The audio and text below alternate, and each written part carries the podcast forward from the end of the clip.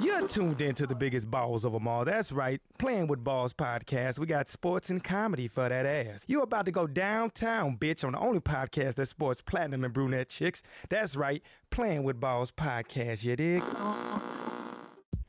Welcome to the Playing with Balls podcast. I am your host, comedian Shannon Lee. I'm coming at you from Santa Monica, California, in my home studio with my second co host, Callie the Bulldog.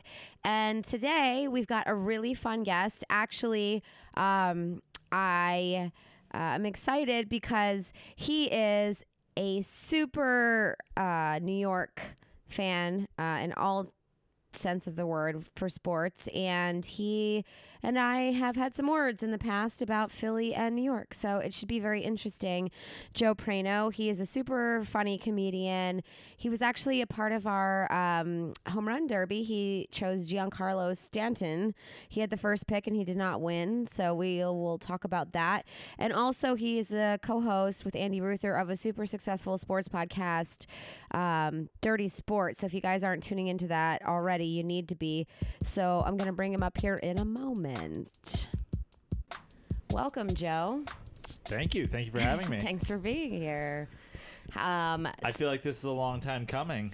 yeah. well- I, I I am the backside on your uh, on your promo shoots, and oh, yeah. I totally forgot about that. so for all you ladies out there who are like, "Who's that strong back in the playing with balls poster?" Whose butt is that?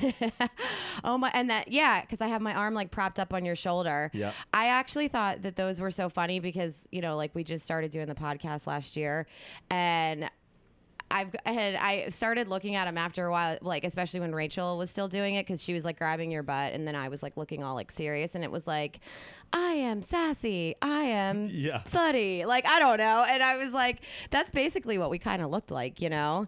But um, yeah, so it's uh, it's nice to have the front of you here. Yeah. So yeah, so thanks. I should yeah I should do the whole thing backwards. I totally forgot about that. Actually, I'm doing some new um, some new photo stuff uh, coming up here in the, at the end of the month. Now, actually, I'm going to be doing. Um, like we're like one where I'm uh obviously solo, but also one where I'm like maybe always wearing your favorite sports team in all of the pictures Philadelphia. Oh, by the way, did you li- I wore this for you. Um, I'm wearing you my did. Phillies, Yep, my Phillies yep. shirt um, and my new red Converse. Um, but I'm also going to be like doing something with it's like a little bit more playing with balls esque, I guess. So your butt is not going to be there for much longer, but maybe Well, like another rest month. in peace, my butt. Well, I know. And then you actually were just on the podcast, sort Right. of. Um, no, you were. I mean, not solo, but uh, for the home run derby, you picked uh, Gian. How do you say his name? Gian. Gian, Giancarlo Stanton. I don't know if it's Giancarlo or Giancarlo. I've never Yeah. known that. It's actually Mike. Is it really? Yeah, but he changed it. Yeah, his name is actually Mike. Why did he choose that as his first name? I I don't know if it was because of this, but there was another Mike Stanton who was a big leaguer for a long time. Uh, maybe he was just trying to rebrand as Giancarlo for when they. It, it happened right as they went to Miami and they became the Miami Marlins. I think he Oh. was you know new new team name, new player name. Yeah, well, that kind of fits with Miami a little bit. Yeah. Especially because he didn't spell it John, like J O H N. You know what I mean? That's interesting. Huh, I did not know that.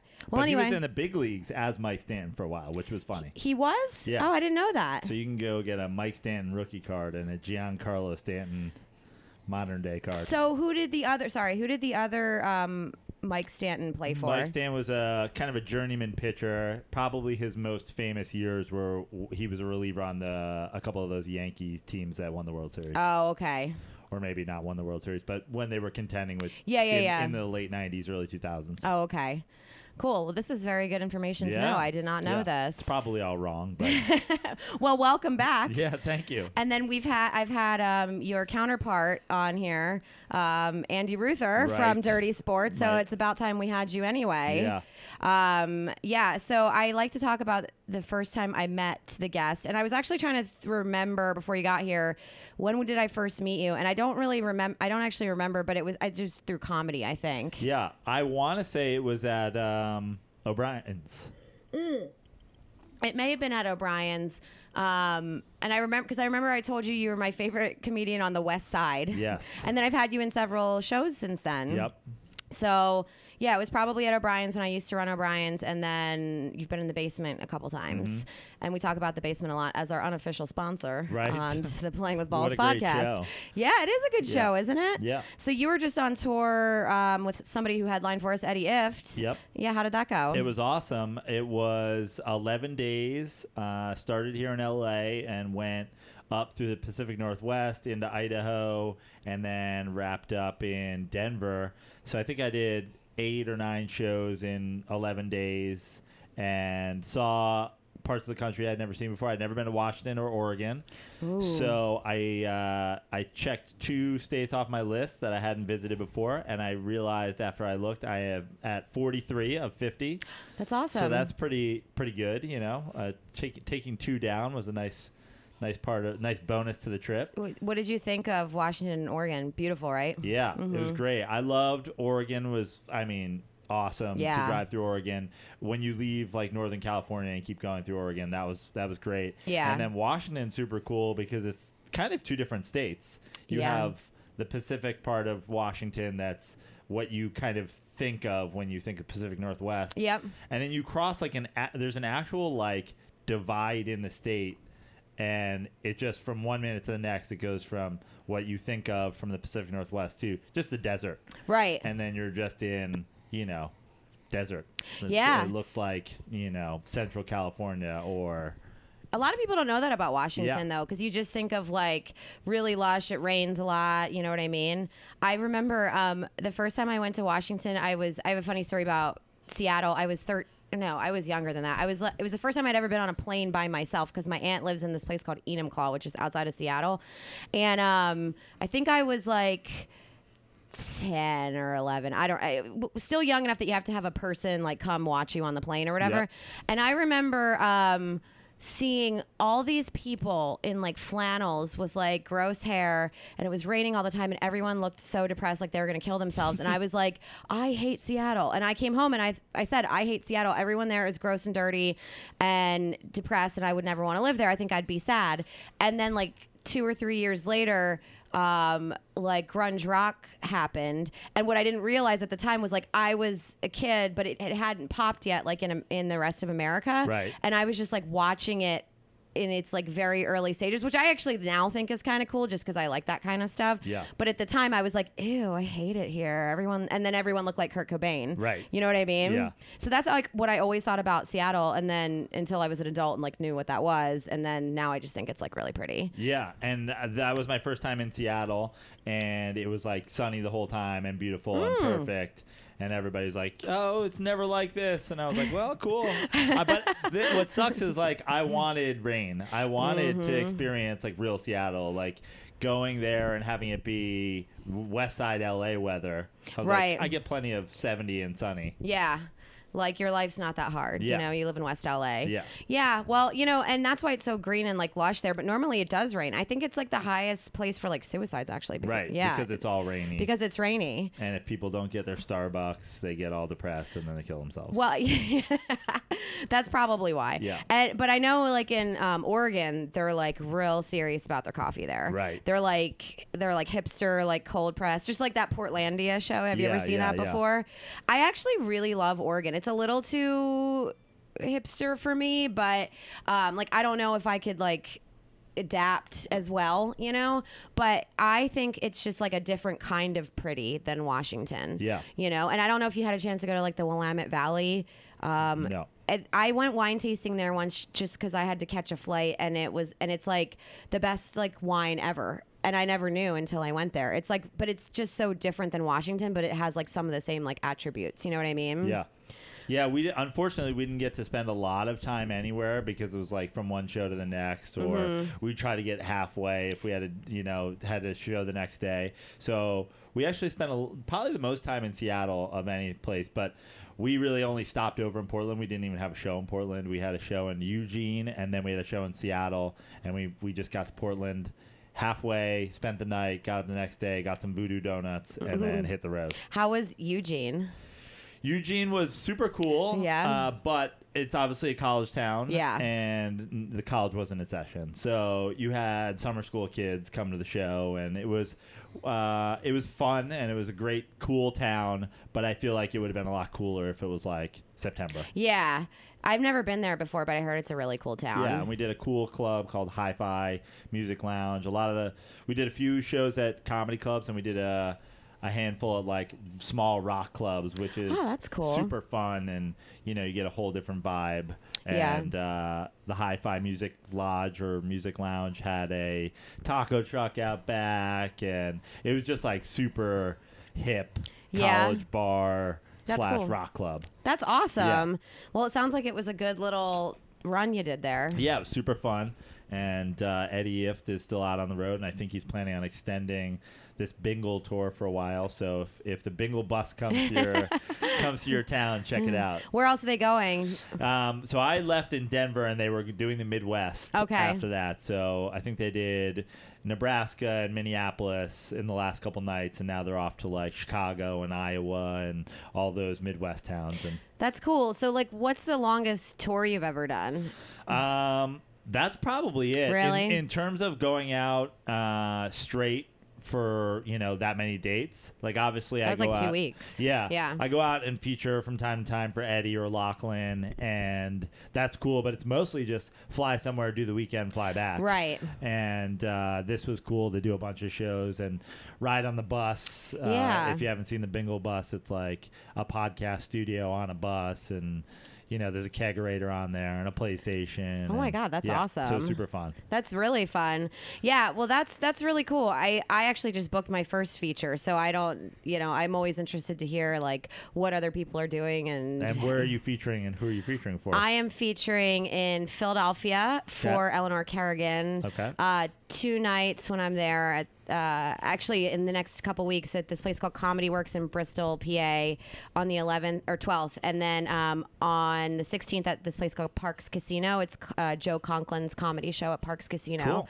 Yeah, in Bensalem, and then there's a chance I might be featuring for Brett Ernst at the Punchline, and that I'm trying to work out. where's, but where's Punchline? Up in San Francisco? no, Punchline in Philly. It's Oh, yeah. cool. It's it's actually kind relatively new. It only opened last year, and actually I happened to be back east when he, Brett was there, and um, my whole family like went to his show, and we got a chance. I met the booker and stuff, and then it, ironically, we're gonna be there the same weekend again this year. Cool. So yeah, I'm actually going back to throw a baby sh- a baby shower for my sister, um, but it just works out that I'm getting to That- feature. I mean, that's the way to do it. Yeah. Honestly, like I try to book gigs around every vacation or vacation around every gig. Mm-hmm. Like if I'm going somewhere for a show, I'll be like, oh, I'll stick around and I'll see the city. Or if I'm going back to New York or going back to the East Coast, I'll be like, oh, let me see who I can feature for or what shows I can book while I'm there.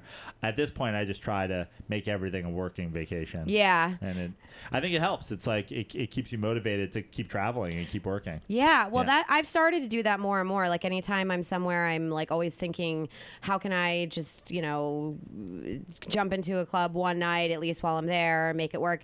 And and you and it's been working out. I think that I've I've done that a lot more like in the last couple years. You Cool. know, yeah, it's really cool.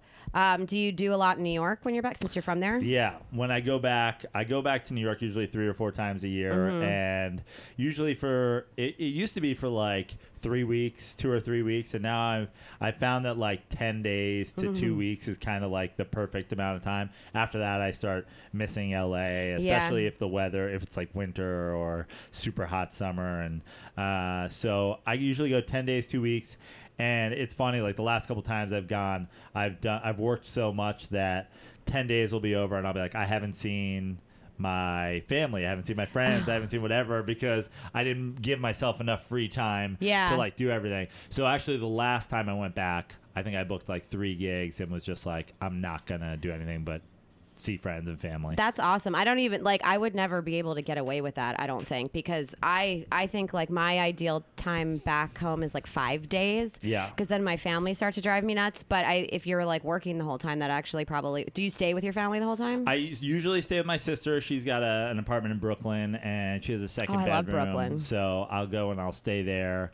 And it's cool because obviously I've my family's just a little bit upstate, and a lot of my friends have moved out to the burbs, but a lot of my friends still live in the city. Mm-hmm. Oh, that's cool. So I'll just be like, I'll go on Facebook and I'll be like, here's all my dates. Mm-hmm. And my friends, if you want to see me, come to a show and we'll hang out after, which usually means that I go out drinking till like three every night. Because everybody thinks it's like, well, it's my night out. And I'm like, Yeah. yeah. well, I was also out last night with somebody whose night out it was. So it's like a mini reunion too. yeah, yeah. That's I like. Do you get a lot of people out to see you and see you perform when you're home that like you wouldn't maybe keep in touch with otherwise, like people from high school and stuff like that? Yeah, I mean, a lot of my friends who I do keep in touch with will will come out and we'll you know we'll go out and meet for dinner and meet for drinks, and then they'll come to a show or they'll come and we'll go out after. But it's it's always amazing. Like I'll put it out on Facebook or I'll put it on Twitter or whatever, and somebody will just show up and be like, "Oh, I saw you were here." Like my my old swim coach just like hit me up and was like, "When you come back to New York, I want to go to a show." And I'm like, "What?" Like, Random. Yeah, so random. That your old swim coach, did you like on Facebook? Yeah, on LinkedIn. On LinkedIn? Yeah. You're on LinkedIn? I'm on LinkedIn. Oh wow. Yeah.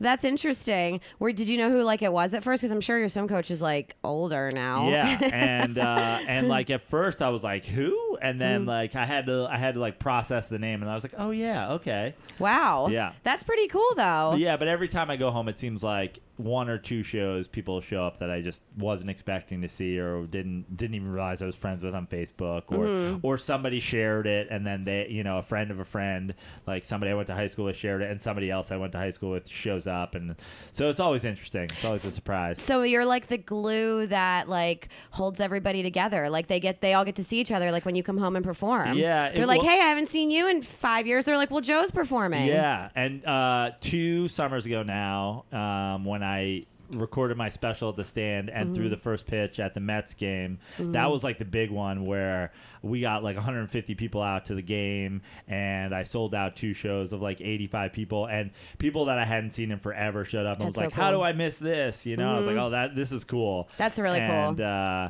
yeah, so like throwing a first pitch and then going up into the stands and seeing people I hadn't seen forever, and everybody wants to buy you a beer, so you get like 80 free beers. and by the end of the night, I was Or like, 85. Yeah, yeah. Yeah. That's so cool. Well, and it, it must be like fun for people to like see you doing well, like be a part of like, you know, your like you taping your special, like all that kind of a thing. Like, you know, I have to, because I I feel like, you know, uh, even like when I go home and do like helium or something, like I see people, and that's why I was asking you this that I haven't seen since high school. Yeah. And then they're seeing like people that they haven't seen, and I'm like, oh, this is kind of cool because I never like went to my high school reunion or anything like that. But I I feel like uh, two years ago when I uh, first perf- no wait uh, three years ago was the first time like i booked like a real club in philly and i just everybody that i, I hadn't seen like ex-boyfriends and like a I had an art teacher actually, and it was just cool. Like I kind of like step back and like look at the room, and I'm like, this is kind of neat, you Yeah, know? yeah. Um, the, like it was just a, a neat way to bring people together. Well, my advice is if you ever record something, don't do it in Philly. Because I did it in New York, and all, like I said, all the people came, and it was weird because I'm on stage, and it's I did it at the stand, which I'm not sure if you've been to. So Yeah. an amazing club, only holds, I think they maxed out at like 90 or something like that. We had cameras Yeah. and stuff in there, so that number went down. I think it was like 80 plus Mm-hmm. when uh, when I did it, and the, it was it was a tough ticket because I'm from there and everybody you know wanted to come see it, but everywhere I looked. I was looking at somebody I knew. You know what I mean? Mm, yeah. And I don't mind if my sister's in the corner of a show or my friend from high school is in the corner of a show. But when you can't find a sight line where you're not delivering the joke to somebody you went to high school or college or grew up with, it's kind of awkward. And That's I, really and that's a weird, yeah. lesson I learned in doing it. And Lachlan uh, recorded his special in Venice, and he said the same thing. He's like, it's, it was just all friends, and it was weird. Yeah, I, was like, remember when he did his in Venice. Yeah. yeah, that's interesting. I um, I, I don't know if I'm even like I- I've thought about it because I won that competition that was actually it was at Caroline's or no Broadway Comedy Club, the March Comedy Madness or Right. whatever. And so when I won last year, they they wanted my comedy album so they could put it on Sirius XM, and I didn't have one. And so they were like, "Well, let's like."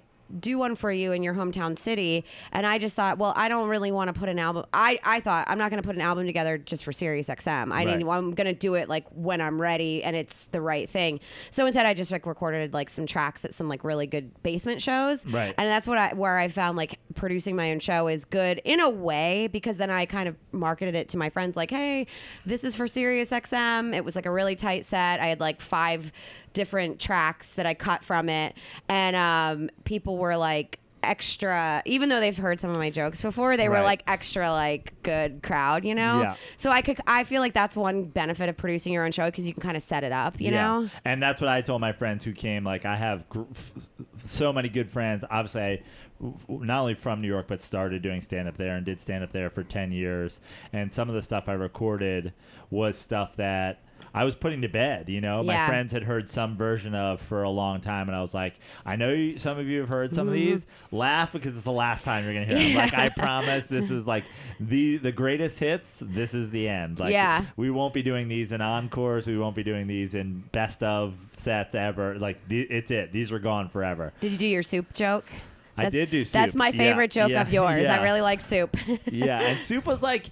At least at the time, it wasn't like beaten to death. So Mm-hmm. I'll still do like I did soup when I was on tour because everywhere's got a Ross dress for less, which is in, the, in the joke. Yeah. and uh, that always goes well. Um, so soup hasn't been put to bed entirely. I think it's I think it's a timeless joke in my opinion. Like I mean, mm, over time th- it'll evolve, but do you think that it, it's it like is a joke that you would want to put to bed because you've just done it so much personally, or just because you think like times have changed? Yeah, no, just do, putting in putting it to bed because I've done it personally. Yeah. Like I get so sick of my jokes Mm-hmm. and it happens really fast like it's not an it's not an amount of time it's literally how many times i do it Yeah. like uh, i'm working on a set for something right now and so i've been doing the same five to ten minutes over and over and over and over and i'm like i can't wait to stop doing these jokes Yeah. like i and and some of them are brand new jokes some of them are jokes that i wrote you know two months ago, but I've been taking them from new jokes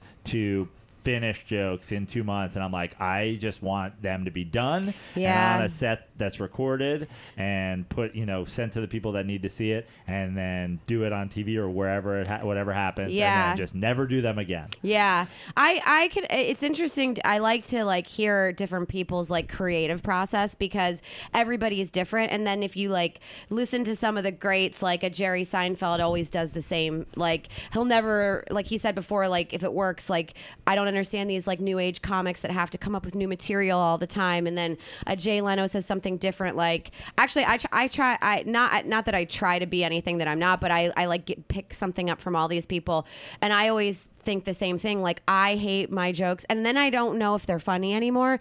And then sometimes I actually think they're not funny and they used to be so great because I probably hate them and I'm just not delivering them and, even though I'm really trying to Yeah. deliver them it's just like I'm reading the lines. Yeah, absolutely. do you know what I mean? Yeah, even when I, I find even when you find like it, it's a tipping point. You you are trying to find the right way to say it. Like and there's little things that you can do.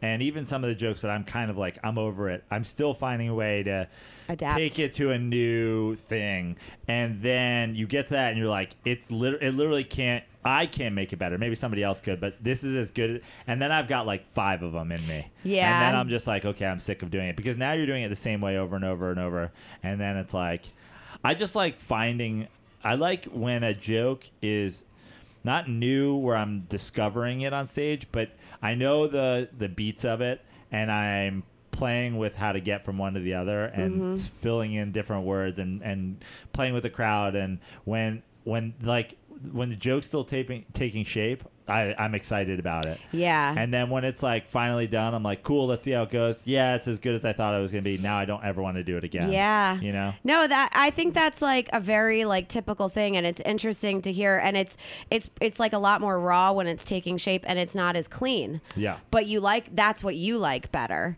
right? So do you ever like retire something and then like bring it and then like a year goes by and then you like bring it back or something? Yeah, I've had I've had jokes that I retired and brought back just because I was like, you know what, that that's funny, and I haven't done it in a while, and mm-hmm. so I don't hate it as much, and maybe I can, and and there, I don't write anything down anymore. I used to type everything out and highlight my punchlines, and I don't even write out. I write out nothing. I write out a name of a joke that'll remind me of it, and then I work it all out on stage mm-hmm. for the first time, and then through the process. So sometimes what I'll do is now since I've been doing that, I'll go back and I'll look and I'll be like, oh, a year ago. All I'll do is I'll write on my in my notes on my iPhone just like beats like you know like names of bits mm-hmm. and i save them all with the date and i'll go back and look at it i'm like oh i did that and i'll be like i don't really even remember how that goes like i know the gist of it but like let's do it tonight and then i'll find something new and i'll or i'll do it again and it'll kind of be like a you know a rebirth Reinvigorated. Yeah. but, but also I will I will retire jokes because they weren't working or like I never found the right thing. Mm-hmm. Yeah. And then I'll be like, well, I thought that was a good premise. yeah. It probably still is good. And I'll I've had a few jokes recently that came back that I didn't think were ever going to work and I was like, let's give it another shot and now they do. And that's exciting and fun. That is fun. I um I think like when you can like repurpose jokes or if you have a premise and you know it works but it's not working and you can't get it to work but you have like one good joke in there about that premise like taking that out and then putting it into something completely different you Yeah. know like a good line or something that's what i've started doing in the last like six months and i because i've like allowed myself more flexibility so i think i can understand that and i feel like okay the joke wasn't originally for this bit but it's like a good joke and Yeah. it actually makes sense if i like just like reshape it a little bit you know what i mean Yeah. because like one of my newest my newest closers is one of the first jokes I ever wrote and it was about like nothing. And it and I had no idea where to put it, but it was literally like I had this joke notebook from forever ago and it was just a word spelled backwards. And I was like, haha, that's funny. And then I finally like I, I haven't like fully figured it out, but I've like figured it out in a way where like five years later i'm figuring out like how to work it in and it's like great you know? But i it has no i have no idea like why i wrote it you know? Yeah. so sometimes it's like going back like i have all my like old comedy notebooks in here and some of them make no sense at all. Some of them say like batman boom in a batman voice Yeah. and i'm like what the hell does that mean I have I have a bit I'm working out now. Like I have a joke that's about um, like how technology is supposed to make things easier, but it makes things harder. Mm-hmm. And then I have the like the flip side, which is when I started doing comedy, I used to write things on post-its. Hmm. And o- of course, all of your best ideas come to you when you're drinking or smoking a little pot or whatever. It's late Mm-hmm. at night. And I remember one time I was like in a good zone of writing, Mm-hmm. and I woke up and I just had like I was literally like hungover, mostly naked, post-it notes everywhere, and like some of them had like good bits on them, and then one of them just said dolphins. and I'm like, the football team, the animal, like, what the fuck is this joke? And I'm like, now the good thing is, you know, technology might confuse our lives a little bit, but I can speak into my phone at night Yeah. and say dolphins and explain myself and not just wake up to a post it. That's so funny. So is that your actual bit? Talking about how you wrote dolphins? Yeah. So you're actually figuring out a way to use dolphins. Yeah, so that's kind of good, you Yeah. know? It probably wasn't the Miami Dolphins. It Right. could have been. And the joke is in what could this joke have been? yes. Imagine. Oh my like that's actually really good. I like that. And I I um cuz I'll write things down when I'm like drunk and it's like the best idea ever and then it I spell it wrong or cuz it auto spells itself and then it's like there it is it and then I don't know what I'm trying to tell myself, you Yeah. know? but I think I think like uh, the voice te- the voice memo is good, but then also um, I f- do find because I'm like a new age pothead. This is actually a new bit that I've been working on because like I'm like adulting, but I'm a I'm a now a pothead. I never was Yeah. before. I and I I don't. I I just think weed is like so much better. I don't know what it is, but I so I like will get, come up with these like amazing thoughts, but then like half the time I won't write them down, and I'm like, oh, I'll remember it tomorrow. It looks like everything works in the universe of my brain, and then the next day I'm like, I was so high that doesn't make any sense, or I just didn't write it down. But I think one out of t- ten is like a like a gold nugget. You know what I Yeah. mean? Nine of it makes none Right, no right. sense whatsoever. Or I like rewrite a show that's already on TV or something because yeah. I'm watching it. You know, something stupid. Like a show about nothing. Yeah. Oh, okay.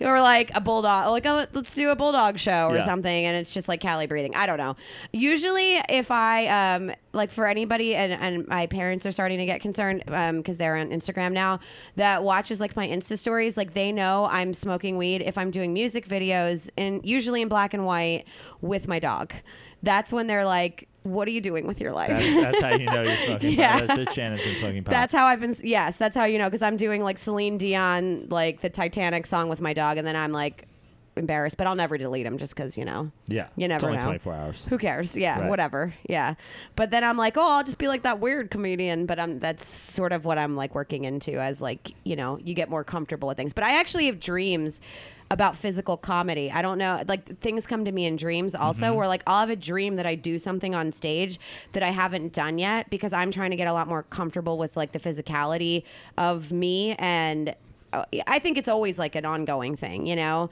Um, like how far can I take it? Like what works? And I'll have, I don't know. Do you ever have like dreams about like comedy and then Not- like, not really. No? I, I mean, I have the. I I'm have, so much like- better in my dreams. yeah, I have the stand up like I have the typical like, like my all of my dreams like and and this is the same thing. This ha- it used to happen when I was growing up. I was like way into sports and mm-hmm. obviously like a- all I cared about was sports and and playing sports. And now it's become comedy. And I have the same version of this dream that I had as a kid with sports now with comedy where it's I'm not bombing it's just like something is going wrong that's even either keeping me from performing or keeping me from the stage like i have to go on but like my shoelace won't tie and like my shoelace keeps breaking as i tie it or like i you know my pants don't fit and then like they're like calling me to stage but i can't get my pants on and i'm like and that would be, always be the thing with like growing up i would be thinking about like a basketball game i had coming mm-hmm. up and like but i can't find my one shoe and it's like what the fuck is this about and uh Interesting. so all of my comedy dreams involve like m- eminent needing to be on stage, but something that's stopping me from it's holding you back. Yeah. That's very interesting. Have you ever like looked deeper into that? Like what No, is I that? asked. I had a friend who's like, you know, one of those like into dream, like dream what, and it was Dream like, oh, it's about, you know, it's like a fear of failure or fear of what, and I'm like, yeah, no shit. yeah, well, yeah, but how do you like get over it or Yeah. interpret it? I so think now I only wear slip-on shoes. and Me too, actually. I just bought like five Converse that are slip on. But you know, that's interesting that you say that because I think like what you're saying, and I think a lot of people can identify with this, is that your fears or whatever it is that holds you back, like in life in general, just translate throughout your life in different like formats and Yeah. it's like what is important at the time you know like i used to have one i used to have one with in the shower where I couldn't see. I used to go blind all the time with uh, shampoo bottles. Like I like the shampoo would go in my eyes, and I was like, oh, I can't see, or I'm para, or I'm here, but I'm literally paralyzed. And I still have those dreams where I jerk awake because I actually think I'm paralyzed, and it's like the worst feeling for like, th- you know. And it's, so it's kind of a similar thing. it's. Callie laying on you and holding your yeah. body from moving. It's Callie just starfishing all over me, all 55 pounds of woman, this one.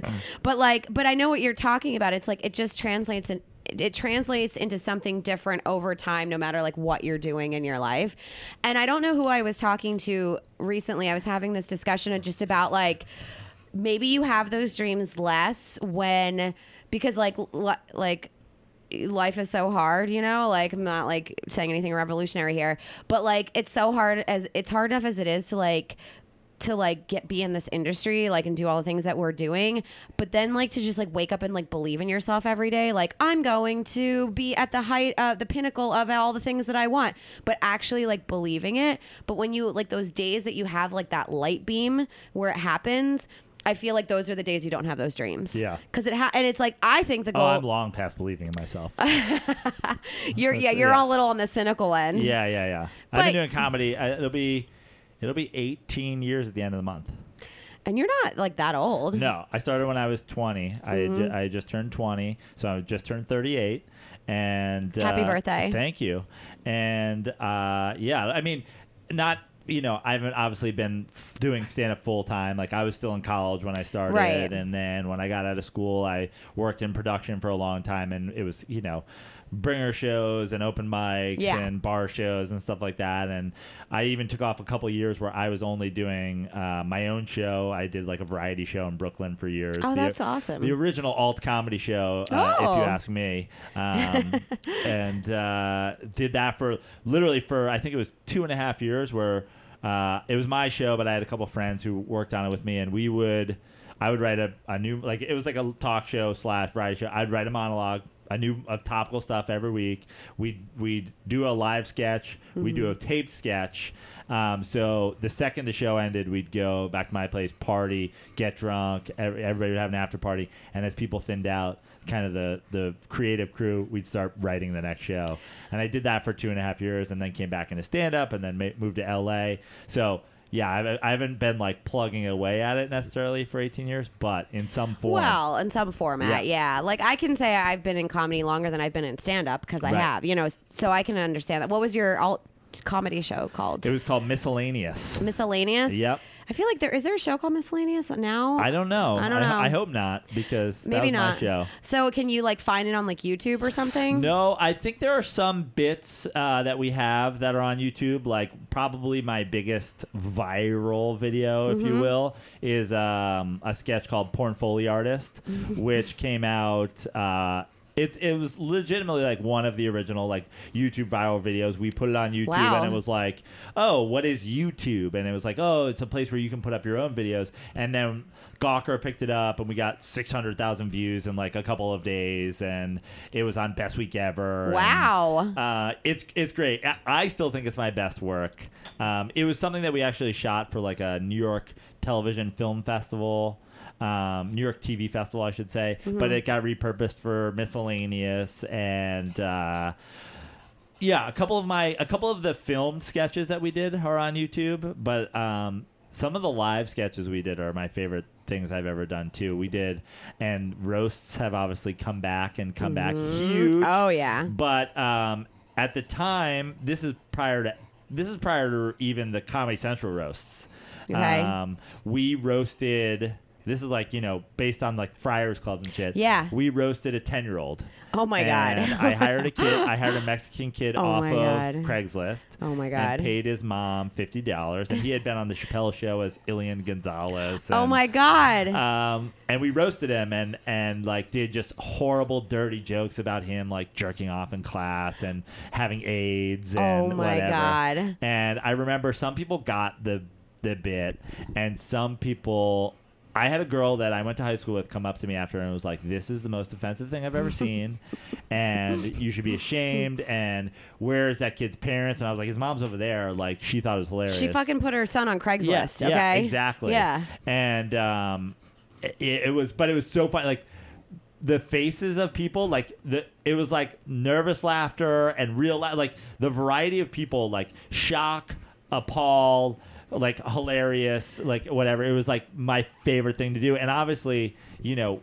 We had a dais of people, so six different comedians went up and roasted the kid, Oh, and, and oh being my able to sit there and watch him get roasted and watch the crowd like when you weren't the one doing it watching the crowd watch this it was the mm. best like one of my favorite things ever Oh my god. Is that on YouTube? that's not on youtube Oh, is, do you think you could do that now? Is it like something? When would when did you do this? that, that was probably 2005 Oh my god. yeah So do you think? So there, you can't find that footage anywhere. that's nowhere I, I believe we did tape it but i have no idea where the footage is Yeah. Well, I, I feel like just because of like the sensitivity of people now, like I wonder how that would like fly if and it, it was, all Mexican jokes, and Yeah. like, um, that I that he, the premise was he was my little brother, like Uh-huh. you know, like the Big Brother Little Brother program, Yeah, which yeah. is funny because I have a ten year old Mexican little brother now. uh, in like uh, lit, uh, what's it called? Um, I can't remember right now. Big brother, big sister. Yeah, exactly. Um, and the premise was he was my little brother, and he, if he got A's in school, he wanted to be a part of comedy, and like part of my comedy career. And I was like, well, what's a better way to introduce somebody to comedy than to roast them, like you know, the old school Friars Club roast. And then I brought him up and told the story about how. Um, I like I had to go to visit his principal because he jerked off on a on a kid, and then I had lines for him, and he would like yell out from his seat. He was like, "It's not jerking off if it's on somebody." Oh my God, did yeah, he do a good job? Yeah, and then we I wrote him because I knew who the other comedians were going to be too. Uh-huh. So I wrote him like retorts to their jokes. Uh, at, so he got like as in a in a proper roast. Right. He got to go up and give his thing at the end, and I re- and he was sh- just shredding the other comics. Really? But like reading it word for word. that sounds awesome, Yeah, actually. It was so fun. That sounds so awesome. And honestly, like Friars Club is like the where it all started. Yeah. You know what I mean? And yeah, now roasting is huge, but I feel like I feel like uh, pe- when you can actually ha- get laughs, and then you can also have people tell you that that is the most offensive thing y- they've ever seen, then you have done your job. Yeah. In my opinion, you know what I mean? Because it's like you're gonna offend people. Comedy is subjective, but it toes the line of like what is right and what is wrong. Yeah. And like as comedians, like you get to decide. Sort of, you know what I mean. Like you don't get to go like all Kramer on people and racist and stuff. Of course, that's terrible. But you, if you toe that line, then you that's the best comedy. Yeah, it and really I remember is. somebody being like, "This is like you should like you should be ashamed." Their parents, his parents would be furious. I like, I was like, "His mom's over here. Like, I want you to meet her." Like, it was so. Was his fun. mom laughing at the jokes? Yeah, she well, and she was like, they were Mexican. He was, you know, They're not anymore. They just were. they, yeah, well, they, yeah. At the at the time, they were Mexican, but she was like, she didn't. She was her she, Spanish was definitely her first language. Yeah. So I don't think she got a lot of the jokes, but I remember her replying and sending me his resume and his reel and stuff like that. Oh my God. And I was like.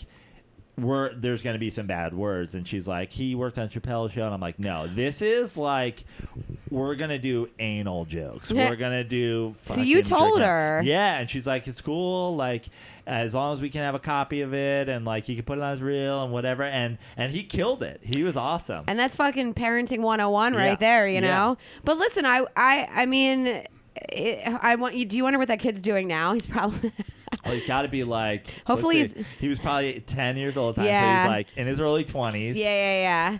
Like either trying to forget this one uh like detrimental like night of his life or maybe he it made him stronger and now he's like doing cool shit. Yeah, he's probably like in a fucking movie. now. What if He's he probably call- in Dunkirk? what if he call yeah, what if he calls you back and is like, Yeah. Joe Prano, help me like live my life. Yeah, that could yeah. be cool. Or Yeah. it could go the other way. Either way, it you took a risk. But that's fun. That's really funny. I um I I think that even nowadays, like with comedy, people are like so offended by everything. Now's like the time where I feel like this is the probably the one profession that where it's safe to just fucking go for it. Because like Yeah. what do you have to lose you know? You but you might the jokes might not work but it doesn't matter you know? I mean if they're as long as the jokes are funny like bill burr for example he's one of my favorite comedians like he he does it so eloquently in a not like and you know what i mean? In a in a way that's not eloquent but like he gets away with it. He's a redheaded white guy Yeah. and he can be racist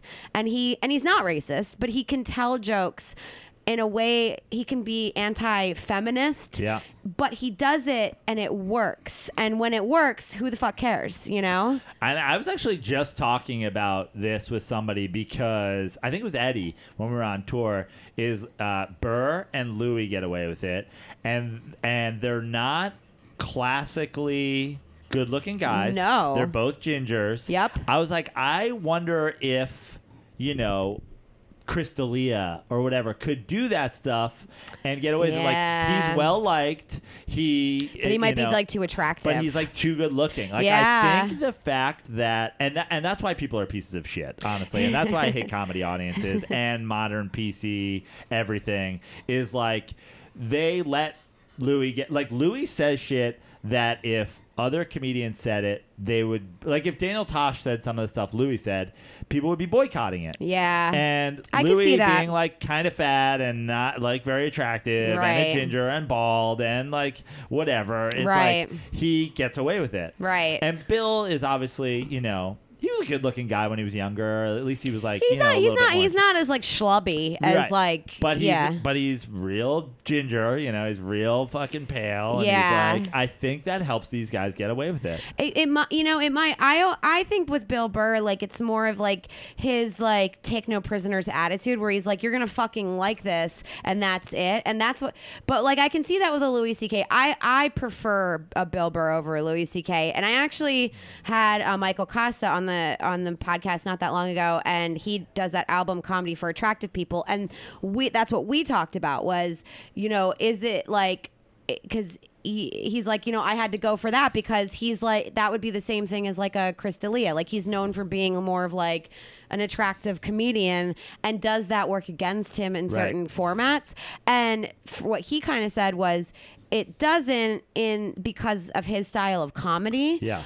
Because there's also areas where attractive people get away with more. But I I don't know because I never like to like take the standpoint of like what am I? I mean, I know I'm not like a schlubby person, but I do think that there's more limited places that I can go with things because I'm not like the awkward person who can like identify with the awkward per people. Yeah, yeah. You know, and one thing Lachlan always to- told me is people are going to prejudge you before you ever get on the stage. So like know what they're going to prejudge you on and use it against him. And I think that's like what Acosta did. Right. You know, but like you're right in the way where like Chris D'Elia can't tell can't toe the line of like those jokes as well. People are gonna fucking hate him. Right. You know? But Bill Burr can do it so great, you Yeah. know? Um so one question I sort of like to ask everybody that I have on the podcast, especially like those that are comedians and former athletes, is, you know, you mentioned you were really into sports growing up. How do you think that like, or do you think that sports and being an athlete has like prepared you to like be a comedian? Um, I don't think it's prepared me very well at all. I think the one thing that I really struggle with in comedy is unlike sports, the best doesn't necessarily reap all the rewards. Like when I was growing up, uh, you know, baseball, basketball, football, I swam.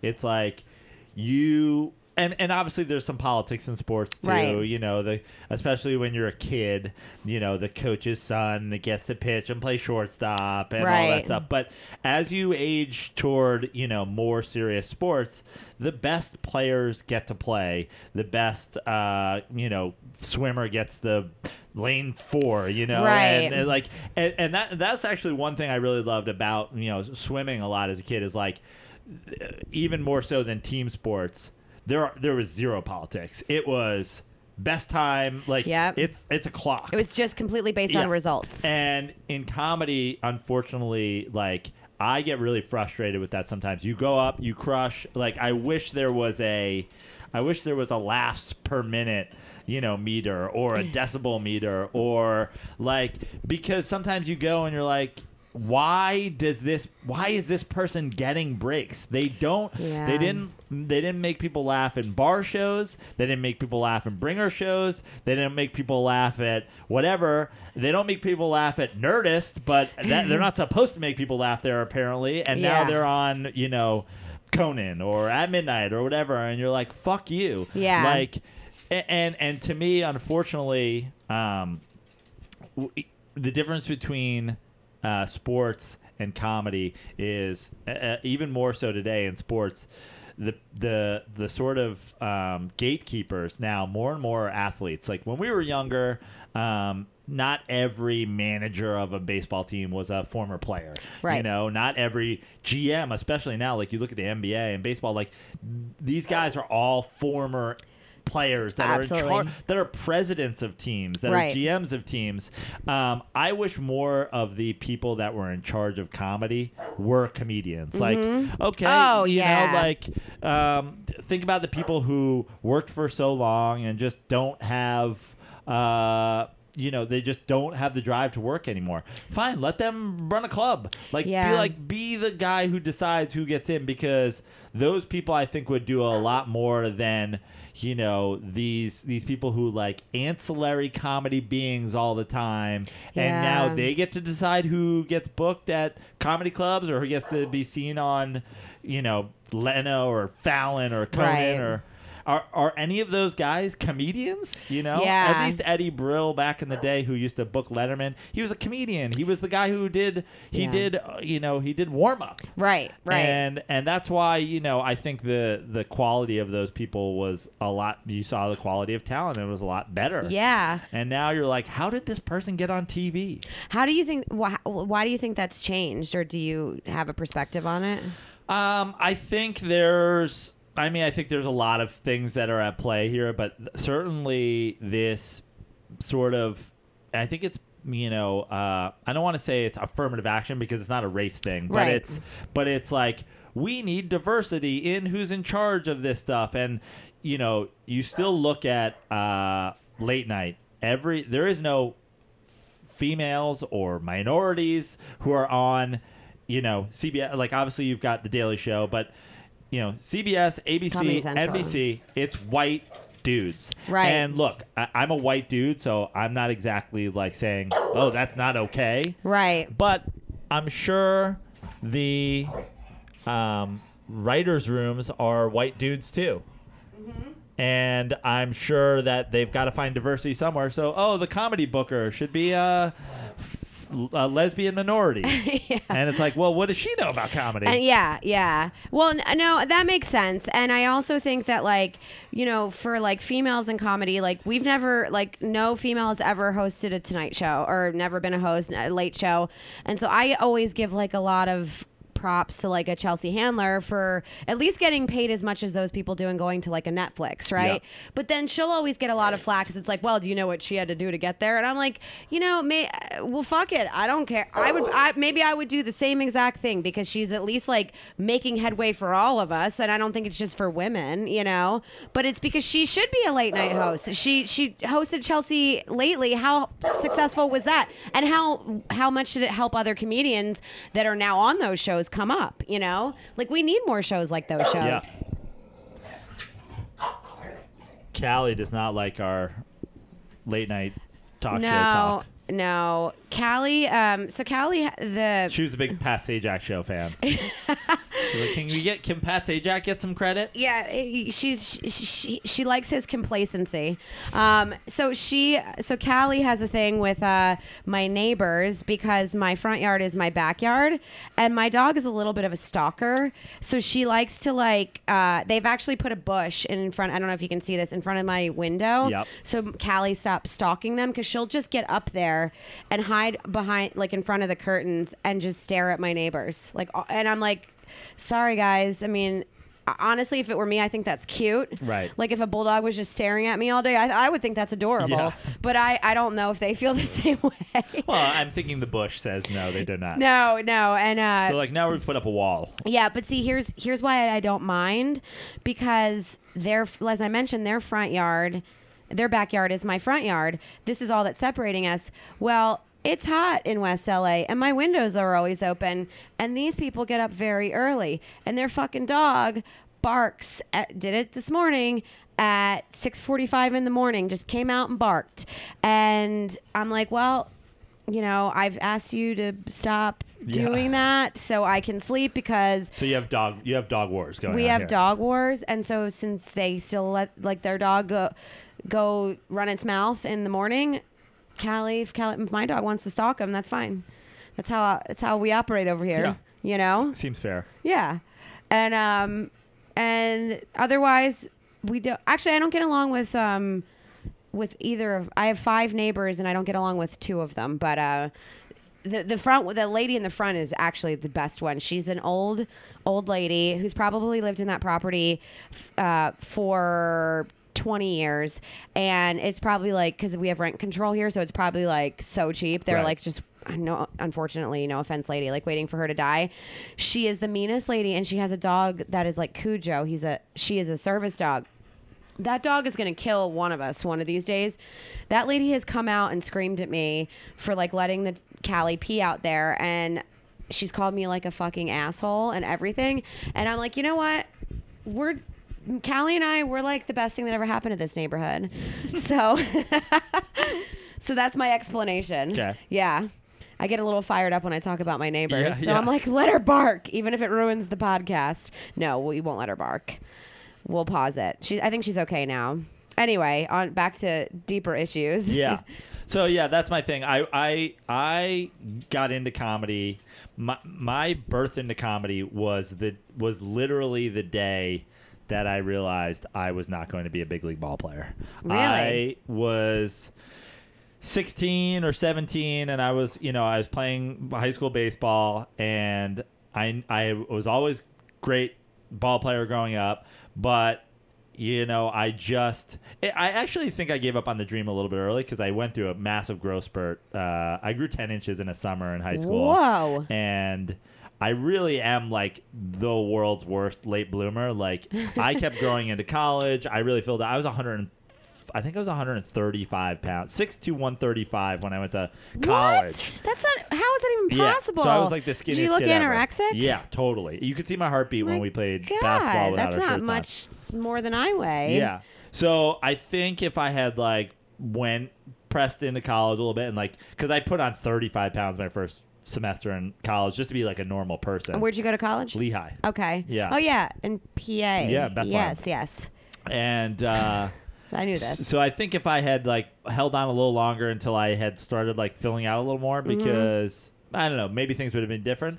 But when I was in high school, I was like, look, I'm good, but I'm not like get drafted good. Right. And I need a backup plan. And I always loved watching late night TV. I'm I'm in this business because of Letterman. I'm the world's biggest David Mm. I Letterman, love Letterman. fan. Yeah. And I was watching Letterman, and I was like, kind of. Maybe I was a little like ahead of my time. that I was already like thinking about my career and like what I wanted to do. And your plan B yeah. too. and I was like, I'm like, but it would really. I my whole life I never thought I would be anything but a ball player. Like I actually Really? believed it.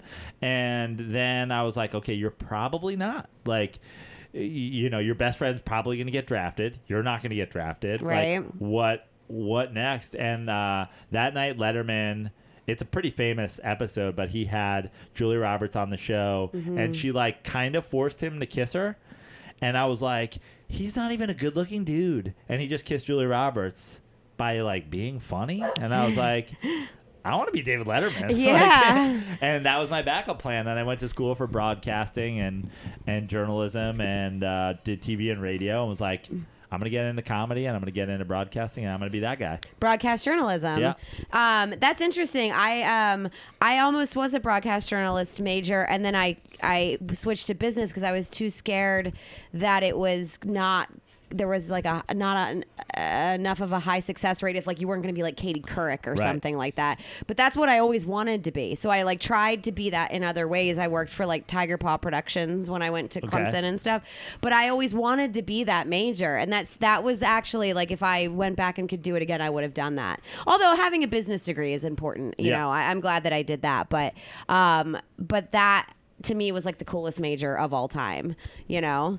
So I apparently you Yeah. thought so as well. Yeah, yeah. I mean, I, I, I really everything. I just was like, it, it was almost as unrealistic as my baseball dreams. I was like, oh, I'm just gonna be Letterman, and Yeah. then so I was like, oh, I'll do TV and radio.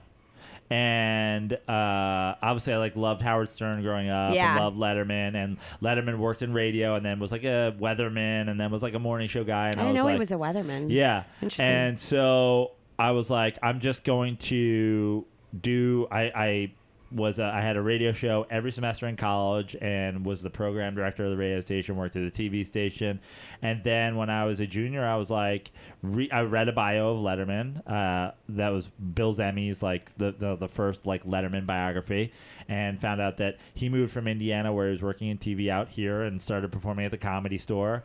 And I was like, oh well. I guess I'm gonna try comedy, and went and did comedy at the comic strip in New York, and then that was it. Like I was like comedy and broadcasting. I guess I'm gonna be Letterman. Yeah. And here we are, 20 years later, 18 years later. Well, And- two things I'll say is ignorance is bliss. Yep. Because it got you into what you're doing. You know, the less you know and the more stupid you are, the more naive you are, the more you're going to go for it. So that's kind of a good thing, says Mark Twain. And then also, um, they also say it takes a lifetime or it can take a lifetime to become an overnight success Right. you know so it's like i it's hard and i and i think sticking with it is hard but it's like be, but the fact that you're still doing it and you're doing something that you love in some capacity, like even talking about like the jokes, like the process of jokes that you love, like you're still doing it. And so it's like that's what it takes though. It's so hard, Yeah. you know? And other people get breaks, but and it sucks, but it's so fucking hard. And you hear people talk about it all the time. Like you're in the grind for however long, some people longer than others and i don't i at the end of the day it's like everybody gets their break if they never give up i i Yeah. think that call me naive i don't know well, like Mm-hmm. I've gone, you know, like I said, I've been doing this 18 years, and it's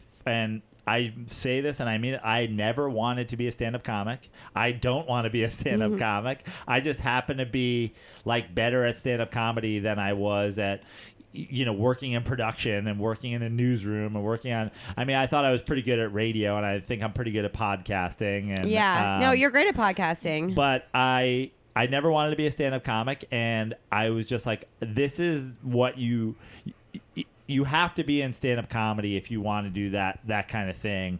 Um, you don't have to be in stand-up comedy to be an actor. You don't have to be in stand-up comedy to get on a sitcom. Nope. But if you you know to be, and obviously you got Jimmy Kimmel and Jimmy Fallon, who are guys. A lot of guys on TV now weren't necessarily like Sketch. proper stand-up Yeah. guys, but to do something like that, you know, nothing helps you more in stand up. So I've stuck it out. Mm-hmm. But I will say that I've gone through the roller coaster of being, you know, 19 and and having people at some of the best comedy clubs in New York be like, "Oh my God, you're the best!" Oh, like, I, I- you know, we want to book you and all that, and being like, "Oh, I'm I'm gonna be on Letterman like when I'm 23," and then having that like come crashing down. Like I've had positivity and cynicism. I've gone like up and down so many times, and you know, even just moving to LA was a big part of.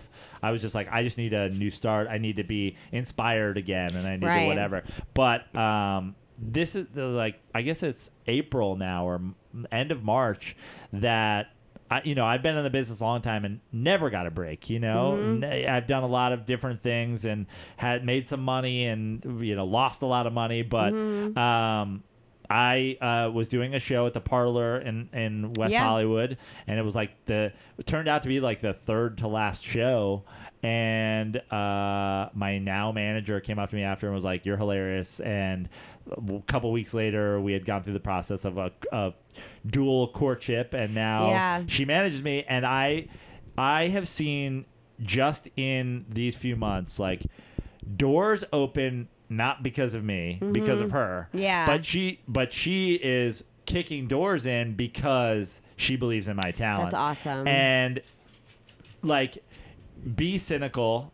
Uh, I'll tell comedians like be cynical or performers because you're right. People aren't getting it for the right reasons. They're getting it because somebody is getting it for them. Like the overnight success of just like super funny and then just gets a TV show. Like it just straight up doesn't work like that. Yeah. Like I've been doing the same jokes that she saw for years. You know what I mean? Mm-hmm. Yeah. And suddenly the right person saw it and the introductions and the opportunities and the things they've all been through her. You know, she's and she'll always be like, "No, it's your talent." Like I couldn't I couldn't show them that clip. I couldn't show them that real unless you had done it. But I was like, "Yeah, but no one would be if it weren't for you, they wouldn't be seeing it at all." because she's the gateway Yeah. for that and that's really important and i actually met your manager and i know she's like a she's a good one she's a Yeah. good one in la like a lot of people like would want her to be their manager you know and so to have somebody like that representing you is like super important i mean it comes down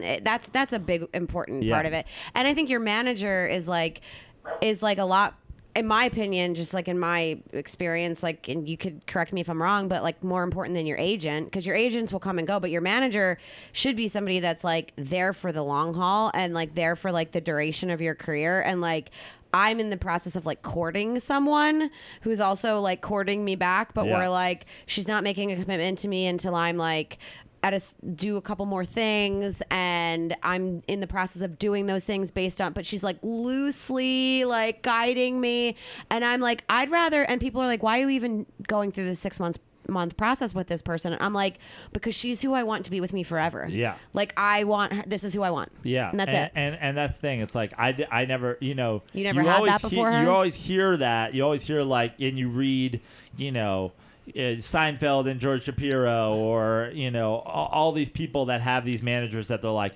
uh, oh, I couldn't have done it without you. And this is like, you know, they're like you said, the agents will get you work, Yeah, right. managers will bail you out of right. jail, Yeah. and that's why I was like. So you'll bail me out of jail, and she's like, "Yeah." I was like, "That's a really important one." She Yeah, like, yeah. Like, if you want me to keep this like whole like I party and I'm like the 38 year old who will never stop drinking, Yeah, act, yeah, yeah. like I'm probably gonna get arrested, Especially in New. York, if you're Yeah. gonna do all these like, okay, I have to drink again. Oh, woe is Yeah, me. You know, yeah. your manager better be there. Right. You know. if I'm gonna do like the Kobe shot challenge, you know, like, I but you to- know that's important so that's awesome it's like it's like and that took however long for her to come into your life and she's pro and like i know and like I, i'm not just saying this like i know that like other people have actually mentioned her name like this is somebody you want Yeah. and these people don't take on a ton of people so if Right. she found you that's a really awesome and, thing and that's the thing. It's like you know, that's why I'm saying I don't, I don't know how many people. Obviously, we've talked a lot of comedy, but like I've very little sports yeah, I've gone I've gone through the roller coaster. It's just um, like it wasn't at a showcase, it wasn't at a festival, it wasn't at an industry show.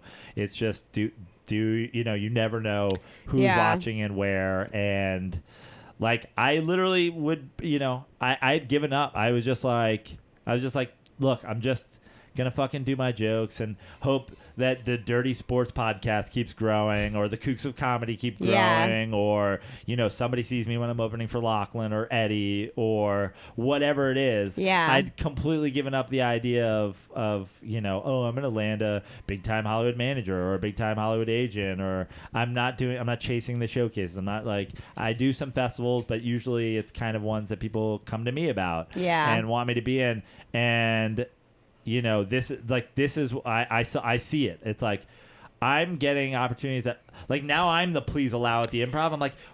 Who's a pl- like? Why please allow that person? And now people are like, "Fucking Joe Prano," and I'm like, "Yeah, man, not me." You know, like I didn't do it. That's fucking awesome, Yeah. Joe. Though that is, everybody wants to be the please allow person. Everybody wants to be, you know what I mean? Because you're not, because that's, it's hard enough to get in outside of showcases to Yeah. these places, you know? And like, honestly, like, I, the first time I ever saw you do stand up, you were doing a bit about a fucking bagel, and it was amazing. It was actually at a show I produced for like five seconds at Yeah. the comedy store in the belly room, but it was like a 10 minute bit. ab- I don't know how long it was. It was all about a bagel and like the hole yeah. in the middle or whatever. Soup is still my favorite, Yeah. but that's how The I knew I bagel. That's how I knew I liked you as a comedian because I'm like, if this guy can do a bit about a bagel, you know what I mean? He's not talking about his life. He's Yeah. not like going deep. He's just talking about a bagel, and people are. Lo- I lost my mind. And That's a bit, you know, comes full circle to what we were talking about before. That's a bit that like I did a few times and then I stopped doing it, and like it, it's. I still think it's really funny It's and so good, but I don't. It doesn't. There's no way to like segue into it or segue out of it. It's just a totally random. I was like, I just want to sell it to like Mitch Hedberg's ghost and be like, have this joke. Be a ghostwriter or yeah, something. you don't need to. You don't need a segue in or a segue out. Yeah. No, actually, that's the first time I ever saw you do stand up was the bagel because because that was I produced that show that you were in. It was called Blast Off Comedy. It was in the belly room, and I produced it with this guy called Jamar John Johnson. yeah, yeah. That was my show with Right. him. That's the first show I've ever produced. It was the first time that I was ever allowed to park in the comedy store's parking lot. Yeah, big- because big one. Yeah, I mean, I basically produced that show for that reason. But that's when I first saw you, and I even remember one of my girlfriends, uh, my friend Tiffany, was like, "Yo, that guy with the bagel bit," because we were both like pissing our pants, and he was, she was like, "That guy's gonna go somewhere. Like that bagel bit, he's got to do that, you know." Yeah, like, yeah. and and I don't think I ever said that to you, but that's when I first saw you, and. I are you impressed that I like quoted that back to you? Yeah, because I that's one. It's like I forgot about the bagel bit. Yeah, the bagel bit was so good, but it was like because you were, but you were also like really in the moment with it. You like you Yeah. could tell, and there wasn't even that many people in the audience, but it was like killing, and it was like keeping people alive uh, for an eleven o'clock show on Right. a Wednesday night. You know, uh, in the fucking belly room, and I I'll never forget it, and that's why I think like, you know.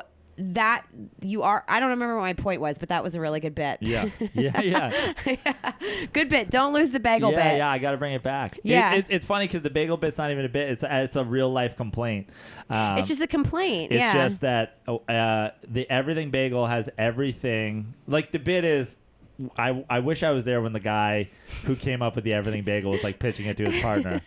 He's like, how about an everything bagel? Like, he's like, what are you talking about? He's like, you know, like all the stuff we put on bagels in one bagel. He's like, cool. So like onions? He's like, yeah. And sesame seeds? Yeah. And poppy seeds? Totally. Salt? Yeah. And raisins? No. Fuck raisins. It's like, I remember why that. did they draw the line at raisins? Because I would love an everything raisin bagel. You know, it, y- where yeah, I raisins are too sweet for the everything bagel. It's Yeah. too salty. But either way, But then don't call it the everything. ba- Call it the Yeah, everything. you're call- right. Call, it the everything but raisins bagel. yeah, or call it like the call it like the what is, what do they say like salty like carbohydrate or Yeah, like yeah. whatever. I don't know.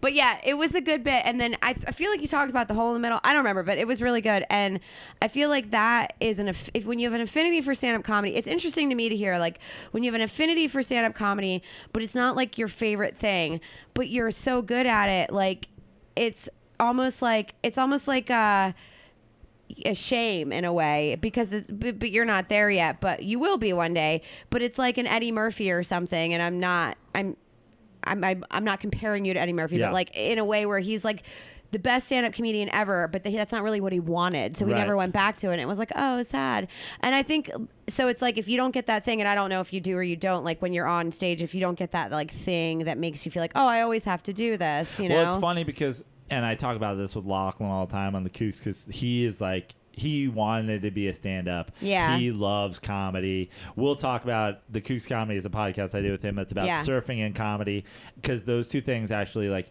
have a remarkably uh, lot Surfing in and common. comedy. Yeah. Um, just like from the physicalness of, you know, both require standing up to do Yeah, it. yeah, and yeah. both Oh, yeah. like, I like you know, that. every there's there's no mastering it. Um, you know, every show's kind of a practice. You've kind of got to you've kind of got to do with whatever the crowd or the wave gives you. Uh, all this stuff, and we talk about it all the time. And you go, he he'll always go like, we've talked about this kind of question in a variety of forms, like.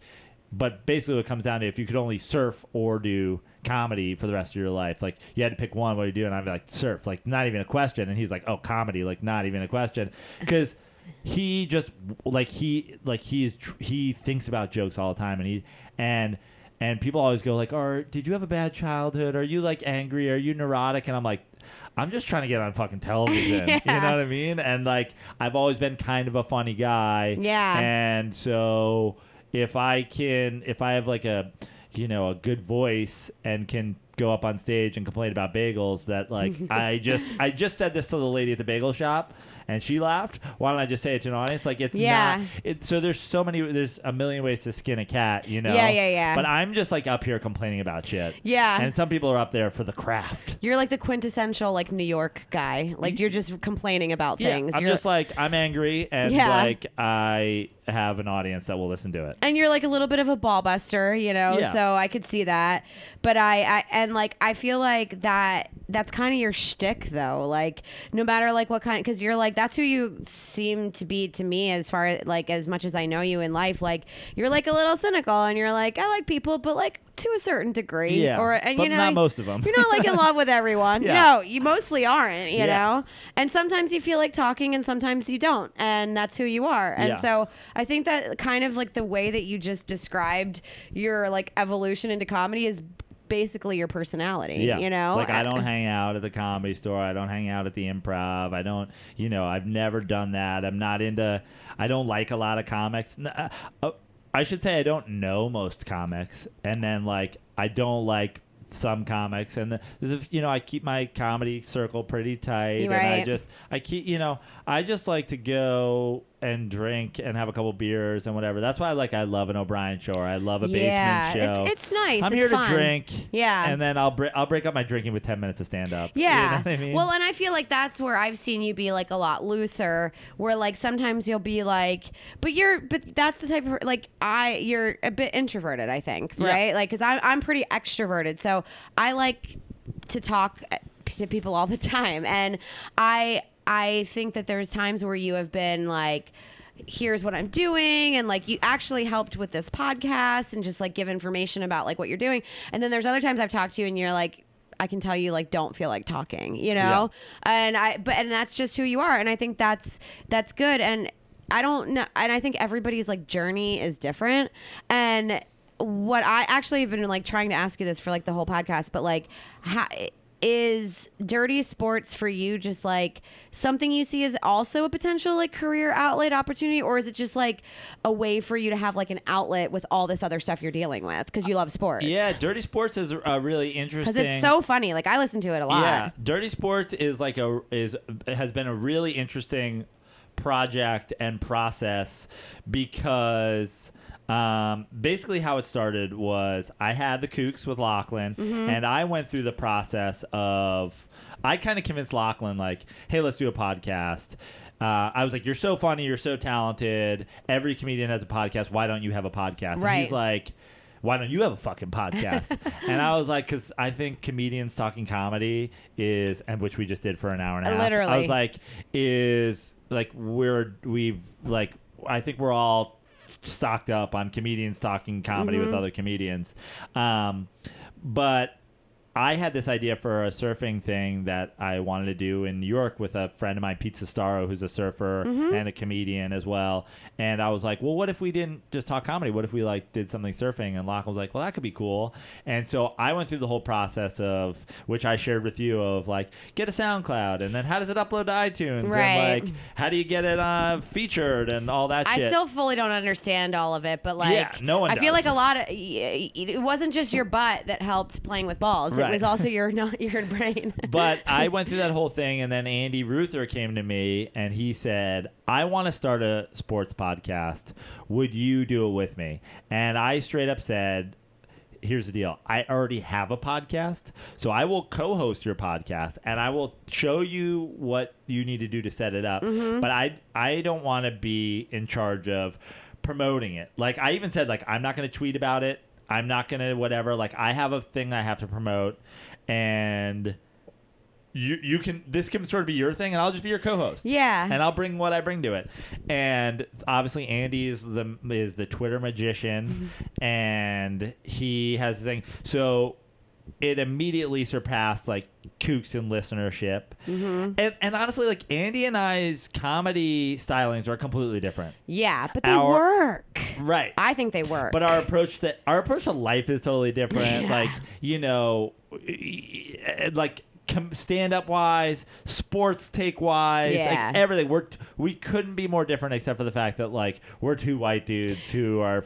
you know from like pretty good families and have brothers. you Yeah, know what I yeah, yeah, mean? yeah. Like, but even just like East Coast, Midwest. Um, and you know, Ohio's like not that mid. I mean, it's yeah, whatever. but yeah. like we we like the same sports um and that's basically it Yeah. and but it works but we found a way to make it work like I I mean there were times where I and there are still times where I go like I can't fucking handle Andy Roth and, and the same I thing could goes- totally see yeah, that, the same thing goes yeah. with Lachlan like sometimes like I can't handle Lachlan Patterson like I like you said I'm an introvert I Yeah. have my own thing like when I was in college I had the Joe show and that was it and I Yeah. brought people in to like sit in on it and whatever but like I have my way of doing things and it doesn't always drive with other people um and that's okay, yeah. you know. but you know it hit a nerve with people. Like people found dirty sports through a variety of different things um, through eddie Ifft's podcast through kooks through andy's twitter thing. And like just the fan base of dirty sports is something that like I've never seen anything like it. We say they're the juggalos of podcasting. They're Seriously. psychos. Dirt- the You know what I dirt mean? balls. The dirt balls. I'm Yeah. sure you have dirt balls who listen to this because we Andy's actually been on. do, and and also because one time when we were on Rabble, Yeah. you tweet or you like said something about that we were going to show our boobs or something. Right. We have we have like three extremely faithful dirt ballers that have been waiting to see our boobs, and now there's only one set of them, Right. and then nobody's still seen them yet on the on the podcast. You can't even see boobs on a podcast, but something that you did got us some Well, dirt you just showed me your boobs, but they can't see them because of the podcast. Oh yeah, sorry guys. Yeah, it's because I'm wearing a Philadelphia She's Philly shirt. this- whole podcast Honestly, which I appreciate. Honestly, um, Joe loves Philadelphia so much, so that's why I Yeah. wore my Phillies T-shirt. And actually, I can't believe you haven't even talked shit on Philadelphia. I, I was like waiting for you to crush me because I know you're such like a hardcore New York fan and you like hate Philadelphia so much. Well, that's you know? the thing. It's like, first of all, I've done it. I mean, I bet you if somebody put together a supercut of my hatred of Philadelphia from Dirty Supercut, Sports, like a terrible haircut. yeah, like you could. I bet you. I I bet you through the course of 332 episodes of the Dirty Sport, I bet you there's five hours of Philly hate. So you and I, and I know you hate Philly. I, I know this because when you were doing the photo shoot, uh, I didn't know this actually when you were doing the photo shoot, and then with your butt, you know, and then we all went out to lunch. Uh, we took you out to lunch, and then my ex co-host at the time had made a comment. Oh, Shannon's a hardcore Philadelphia fan, and I will not. I I'm very like socially aware. Yeah. and I will never forget there was something in your face that changed. Yeah. And it kind of changed forever. Yeah. But it was like a, it's like your face changed. It wasn't like hatred, but it was just like different because it was like clear that that had an impact on you learning this information. Yeah. And I was like, yeah, I'm a hardcore Philadelphia sports fan. That's where I'm from, like blah, blah, blah. And then I feel like ever since then, you haven't been mean or anything like that. If anything, not that at all. You just, there's it's like you know something about me and i feel like when you were on the um home run derby you like got to unleash a little bit little bit for a minute yeah. because you were like hardcore at me and i was like whoa i'm not andy roth i even Yeah, made that yeah, comment yeah. i was like i'm like i'm a, i'm not uh, and and but i liked it in a way because i'm like i want to hear what that is Yeah, and I think I did a lot of. I think that was just mostly Donovan McNabb choking jokes. yeah which, yeah, um, yeah. I will throwing never up in his stop helmet doing. Yeah. no listen But the thing about Philly is, because I'll tell you, I didn't. are we gonna end this on a on a in a, in a fist fight No, because I'll tell I'll tell you what it is. I, I feel like my hatred of Philly and their sports teams is completely justified. I but it's amazing because I'm a Giants fan and a Mets fan. So obviously we I'm in I have two teams that I'm and I mean I'm a Knicks fan too, but Knicks and Sixers are such a joke at this point. Obviously the Sixers are on their way back up. Yes. But, you know i was gonna ask if you were a Knicks fan yeah and, and you know, but We're look- not talking shit about basketball. Right. That's we are agreeing on that. Right. Yeah. Yeah. Exactly. It's like also the the Sixers. Uh, uh, first of all, are on their way back. They up, really and, I- And are. I think they are. But I've also had moments where I was like, the Knicks are on the way back up. The the Sixers are so much cursed like the Knicks, where I'm like, what's gonna go wrong? Well, you know. wa- yeah, I hope yeah. not. I mean, but Simmons and Embiid, they played like 30 games total. Yeah, I know. But here's the thing: I don't hate the Sixers, and I'll tell you why for a couple of reasons. Okay, this is Um, this is a First of all, they here. Mm-hmm. hired my boy Mike D'Antoni, uh, who was the beginning of the resurgence. Like, Yes. they it was a lot of talk about this process, Yep. but the process didn't really start taking shape until he was on the bench, and I really wanted him. I really wanted them to hand the, the head coaching reins over to him because I love Mike D'Antoni, and uh, but the other reason is, and here's why I hate the other teams and why I don't hate the Sixers. Growing up, I you know, you, you you hate them because they're your rival. You know, you Right. hate you hate them because they're in your division. I hate Right. the Cowboys. I hate the Redskins. I hate the Braves. I hate the you know Expos at the time and Yeah, the yeah. fucking you know, but. I just hated them the same as those things, you know. Mm-hmm. And then, you know, I went to a, a game in Washington and I watched Giants Redskins, and I I've been to games in Dallas, and I've been to games. I have two like the the two experiences I have one at the vet Mm-hmm. in Philly and one at the Linc. The the the like I mean the fans are just gross. They're Okay, just wait. I thought you were talking about why you like the Sixers. I thought we were on that so- still. Okay. So I, I went to I went to uh, Knicks Sixers at the Spectrum and Mm-hmm. The Spectrum. and whatever the new I think at the time when I went it was Uh, First Union Arena yeah, or it's whatever. um, it's uh, it's not drinking. I'm sure it's some bank. Yeah, it's um, Citizens. Citizens, Citizens. Bank, right? Yeah. So, um, same as the baseball stadium. Yeah. right? yeah. So, and, and here's I, this is the thing, and I, I don't, and I'm not trying to cause any sort of racial stereotype or anything, but um, basketball, and especially in Philadelphia, and the Sixers, especially with Dr. J, Moses Malone. I mean, you got you got Will Smith, like a lot of the people that are famous, Allen Iverson, the fifth, Mm-hmm. and, and not just because the NBA is like predominantly black, but it draws in a an African American crowd. Sure. and though and black fans of the Sixers, they're there to watch basketball. Yeah. They're not there to throw fucking hot dogs Yeah, and yeah, like yeah. dump beers on you and tell you you're a piece of They're shit. not white and, like, trash. yeah, Yeah. And the people who show up to It's a different fan base. the Linc, Yeah. and the people who show up to the vet for Phillies games, they're not there to even. They're not even there to root their team on. They're there to ruin the fans of opposing teams' time, and it. it I think it's a a strong Interesting perspective. a strong divide between being because every every you know good fan base is protective of their home field Of course. you I mean, you know I am. Giants you know? fans aren't nice to visiting Eagles fans, Fuck no. but they're not They're from the state I human live in. you know what I mean? yeah, yeah, yeah. and and and I think I think Philly needs to hear this too. If if you have Philly listeners, We do. like, we have a lot of Philly listeners. l- Yeah. Look at your look at the Eagles and the Phillies like home records. Like you guys don't have a home field advantage.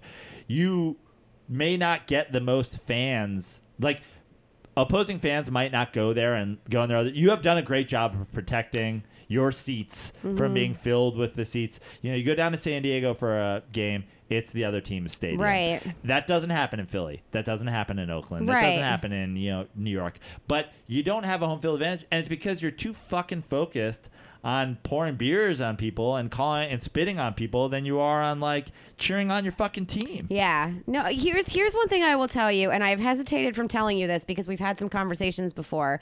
Because we're sitting in the dark now, by the way. Yeah. I hope you can still see me. But I I have been a Philadelphia E- Eagles fan since as long as I can remember, right? Veteran Stadium, first my baller story, first sitting on my dad's lap, watching the first running quarterback, in my opinion, Randall Cunningham play. Sure. And I just and because of something about that, not anything anybody told me, just me as a person, even as a female, like I grew this like love and affinity for quarterbacks. And I've I've been analyzing them ever since. And I love to analyze quarterbacks. I love to like see if they can read a defense. I love to see what they do in the pocket. I love to see if they run. Like I love to see if they can call an audible. Like I like watch them. I love it. Like I maybe like that's just my thing and that's why I really not only love but like understand football. And i think it was because of randall cunningham. And so for me that's like awesome. I didn't see any of the bullshit you know? That's just like a really cool sports memory. My dad almost missed my birth because the eagles were in the playoffs that year in 81 i guess whatever. They lost to the giants actually a week later. But um but like but like football is like a big part of of my life. And I think that as I've grown older, I have seen this like bullshit with like upper deck stuff and like white trash people. And I don't know where it comes from because Philly's like not a classless city, but I don't think I represent it. But I do like get pissed when people like talk shit because I'm like there are like this other whole like thing of fans. Now, here's another story. My my old boss, uh, one of my best friends, um, his daughter was in my first. We- I've only had one wedding. My fir- my wedding. Um, he's from uh, Bethlehem, Yep. Pennsylvania. Fucking hates the Eagles. Grew up in Bethlehem. You went to school in. Bethlehem The Eagles used to train at Lehigh. fucking despise he's actually a raiders fan um, because he went to a game once uh, it was a it was in 2005 i believe it was the year that we were in the playoffs with the tampa bay buccaneers and somebody like had some gear for the bucs so he took it like he put it on whatever they had upper deck seats but it was at the vet he got beers poured on him, beers poured on him, beers poured on him because he was wearing Bucs gear. And then somebody peed on him.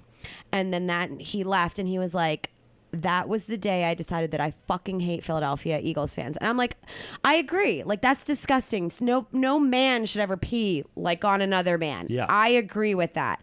I don't like know where those people come from. I don't condone that, but like I feel like where I grew up was like not like a super like ghetto play. I mean, like definitely What- like what's amazing about Philadelphia fans is like they go back out into the world and they act like normal people. Like Philadelphia isn't like a disgusting place if you go. it's I not. love it- going I, think it's a beautiful city. I love going to Philly and like going out and drinking and I like Philly cheesesteaks are my favorite food in the world. Like I we would go Bethlehem is basically equidistant to Philadelphia Yeah. and New York. We would go we'd go drink in Philly, we'd go drink in New York, we'd go, you know, if we were looking to go to the city and party, but you get into you know, w- what we learned is like don't go drinking in Philly in a Mets hat.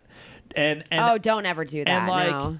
and like that's crazy to me like Yeah. y- you you know you might and and by the way every fan base has shitty fans Yeah. every fan base has the guy who takes it too far Sure. what i always say is like you know watch out for the one guy in your section if you're at giant stadium that's a fucking asshole Yeah. and what I say is when you go to Philly, look for the one guy in your section who's not an asshole because he'll help you like get security. Yeah. Because it's just like a reverse. I the first baseball game I ever went to in Philly, I was in the jail cell under the vet. I watched You were actually in that jail Yeah, cell? I watched Mark McGwire break the home run record Jesus Christ. from a jail cell I've under the actually never met anybody that's been in that jail cell. Yeah.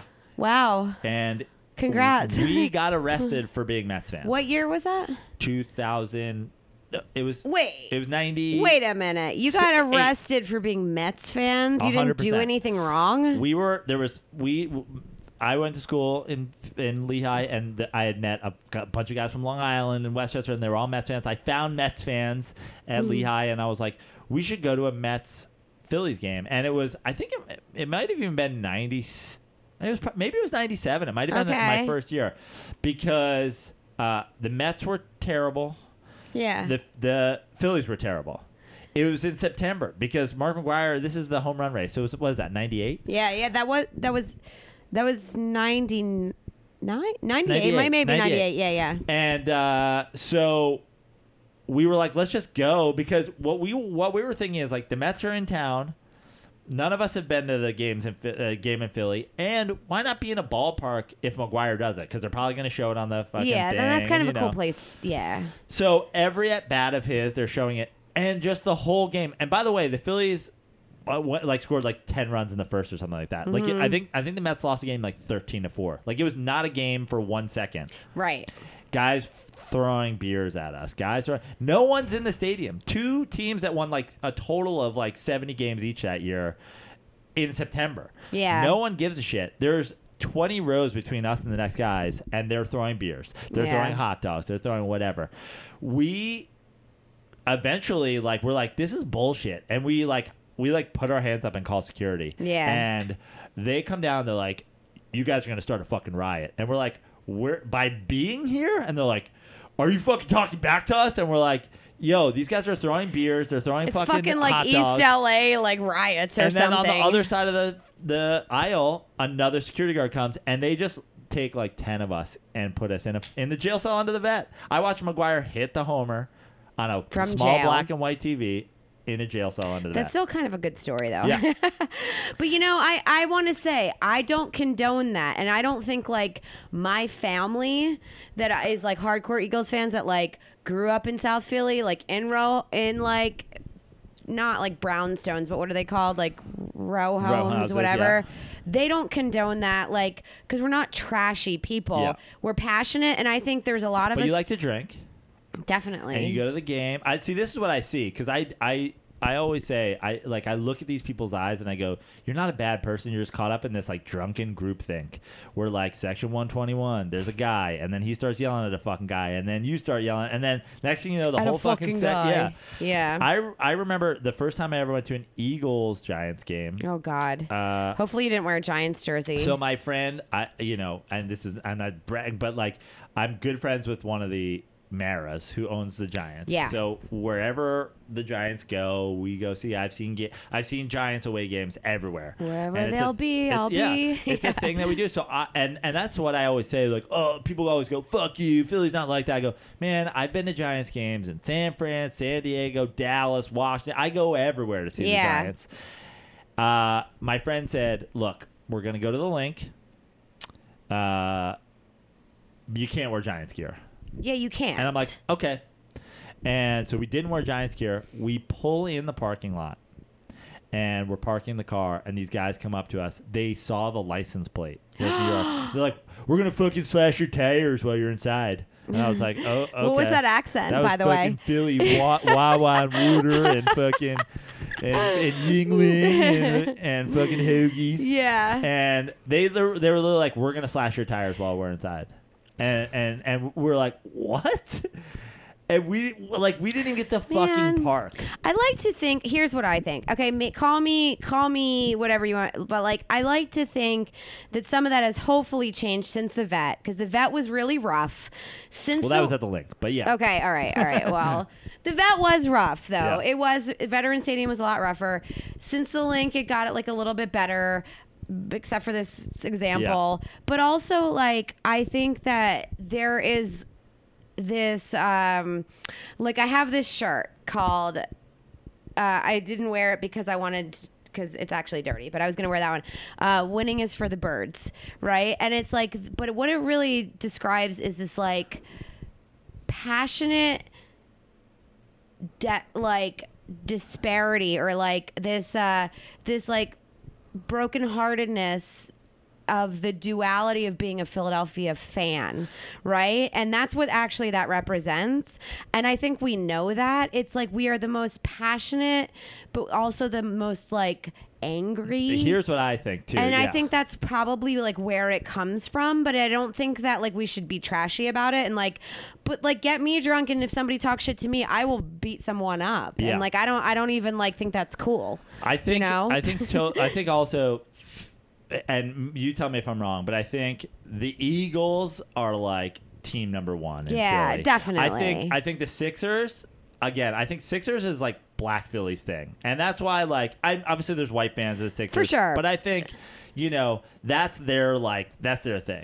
And and those They fans, are the last ones that are besides the Phillies that have won a championship Right. though. But yes, yes. and then the, and then baseball is like a whole other thing and like that that those those Phillies teams with Ryan Howard and Chase Utley who's the goddamn devil um who like those were great teams Yeah. but I don't think I, I think at their soul the Philadelphia fan knows that it's these fucking Eagles that just not only can they not win, they like they have like epic chokes.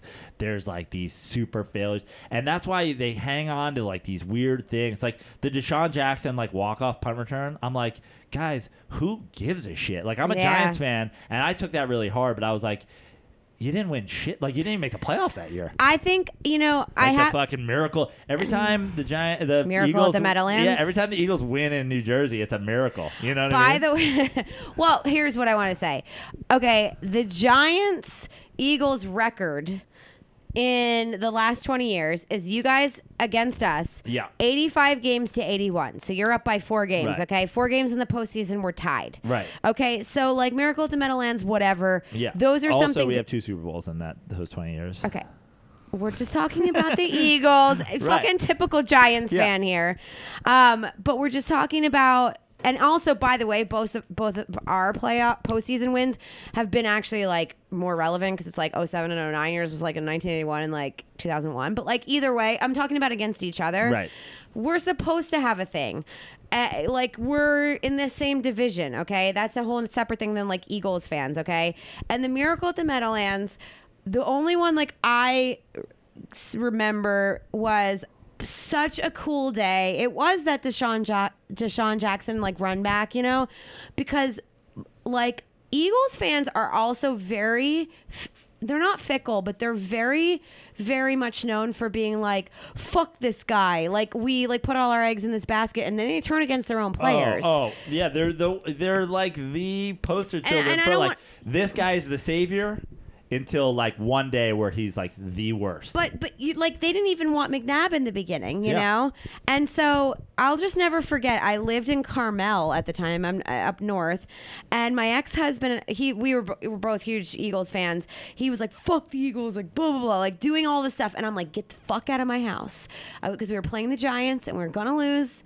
And it looked like we were gonna lose, but I had this thing where I knew we were gonna win, and. I told him I was like, "You gotta leave. You gotta take a walk around the block because I know we are gonna win this game." He left. That was the game that DeSean Jackson ran it back for a punt return, and we won that game.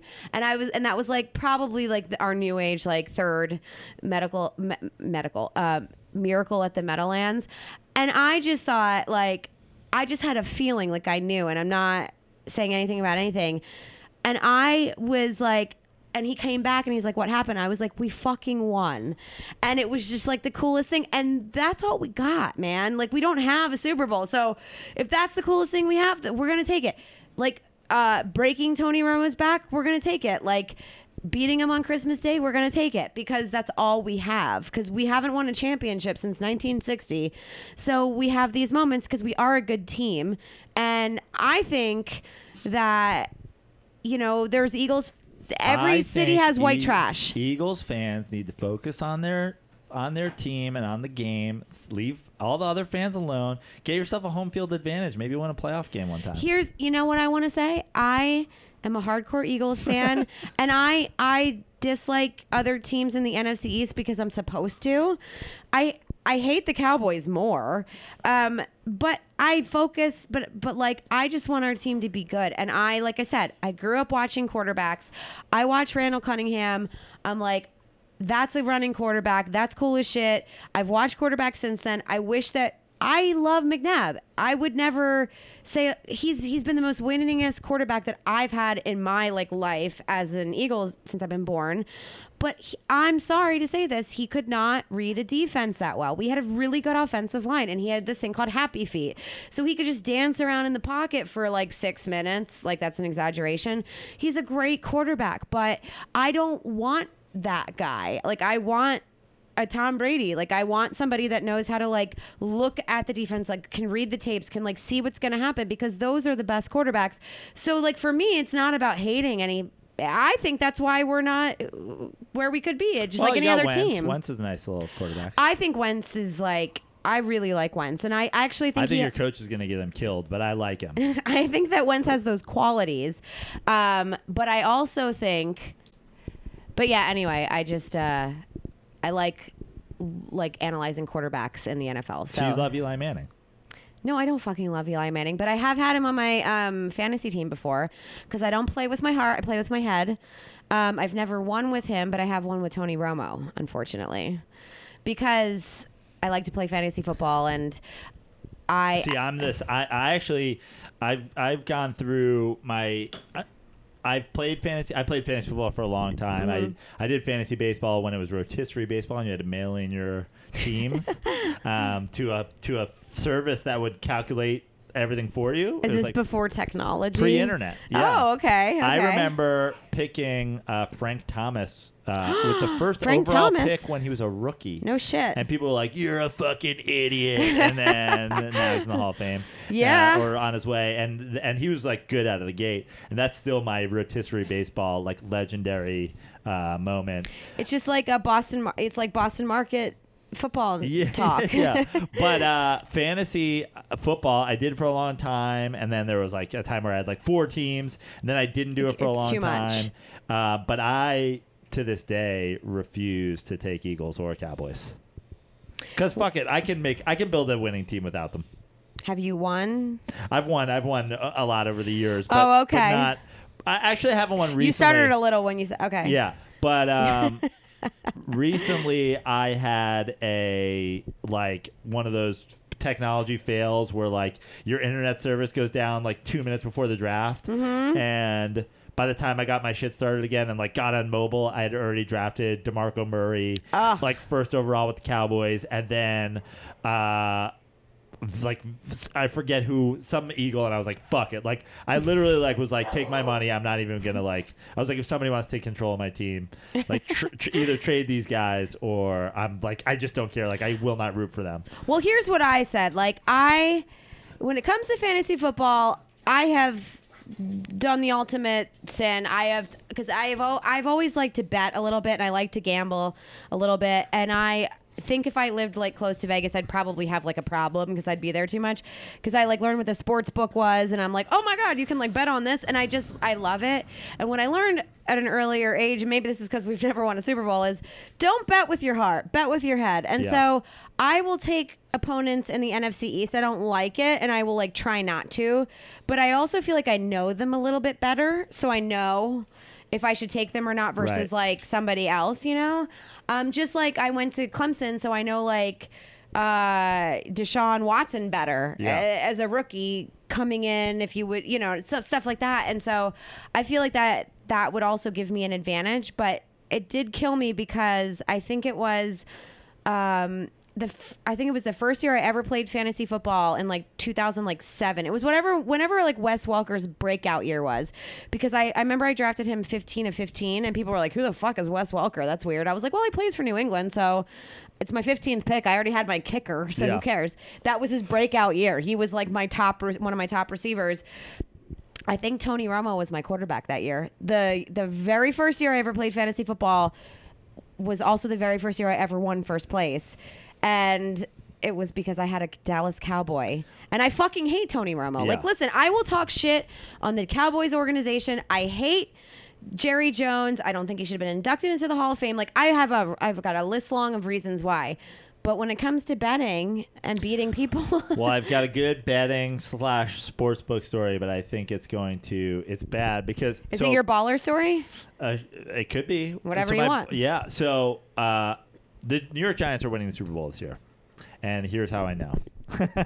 I just mic dropped in case you heard a, a loud noise. Here's how I know. I performed at the Improv in Tahoe um, a couple weeks ago with Eddie Ifft. Okay. And I spent the whole weekend there, and I have a good friend who lives in Tahoe. And the whole weekend, um, playing blackjack, I'm playing craps, and it was a real up and down gambling weekend. But I was like prepared when I when I perform at casinos, and I've performed at a lot of casinos over the years. My rule is only lose half of what you're going to get paid for the weekend. Yeah. Like, don't lose your whole paycheck. Yeah. And if you come out a little bit up, great. But um, a real up and down weekend. But what kept happening is I kept like.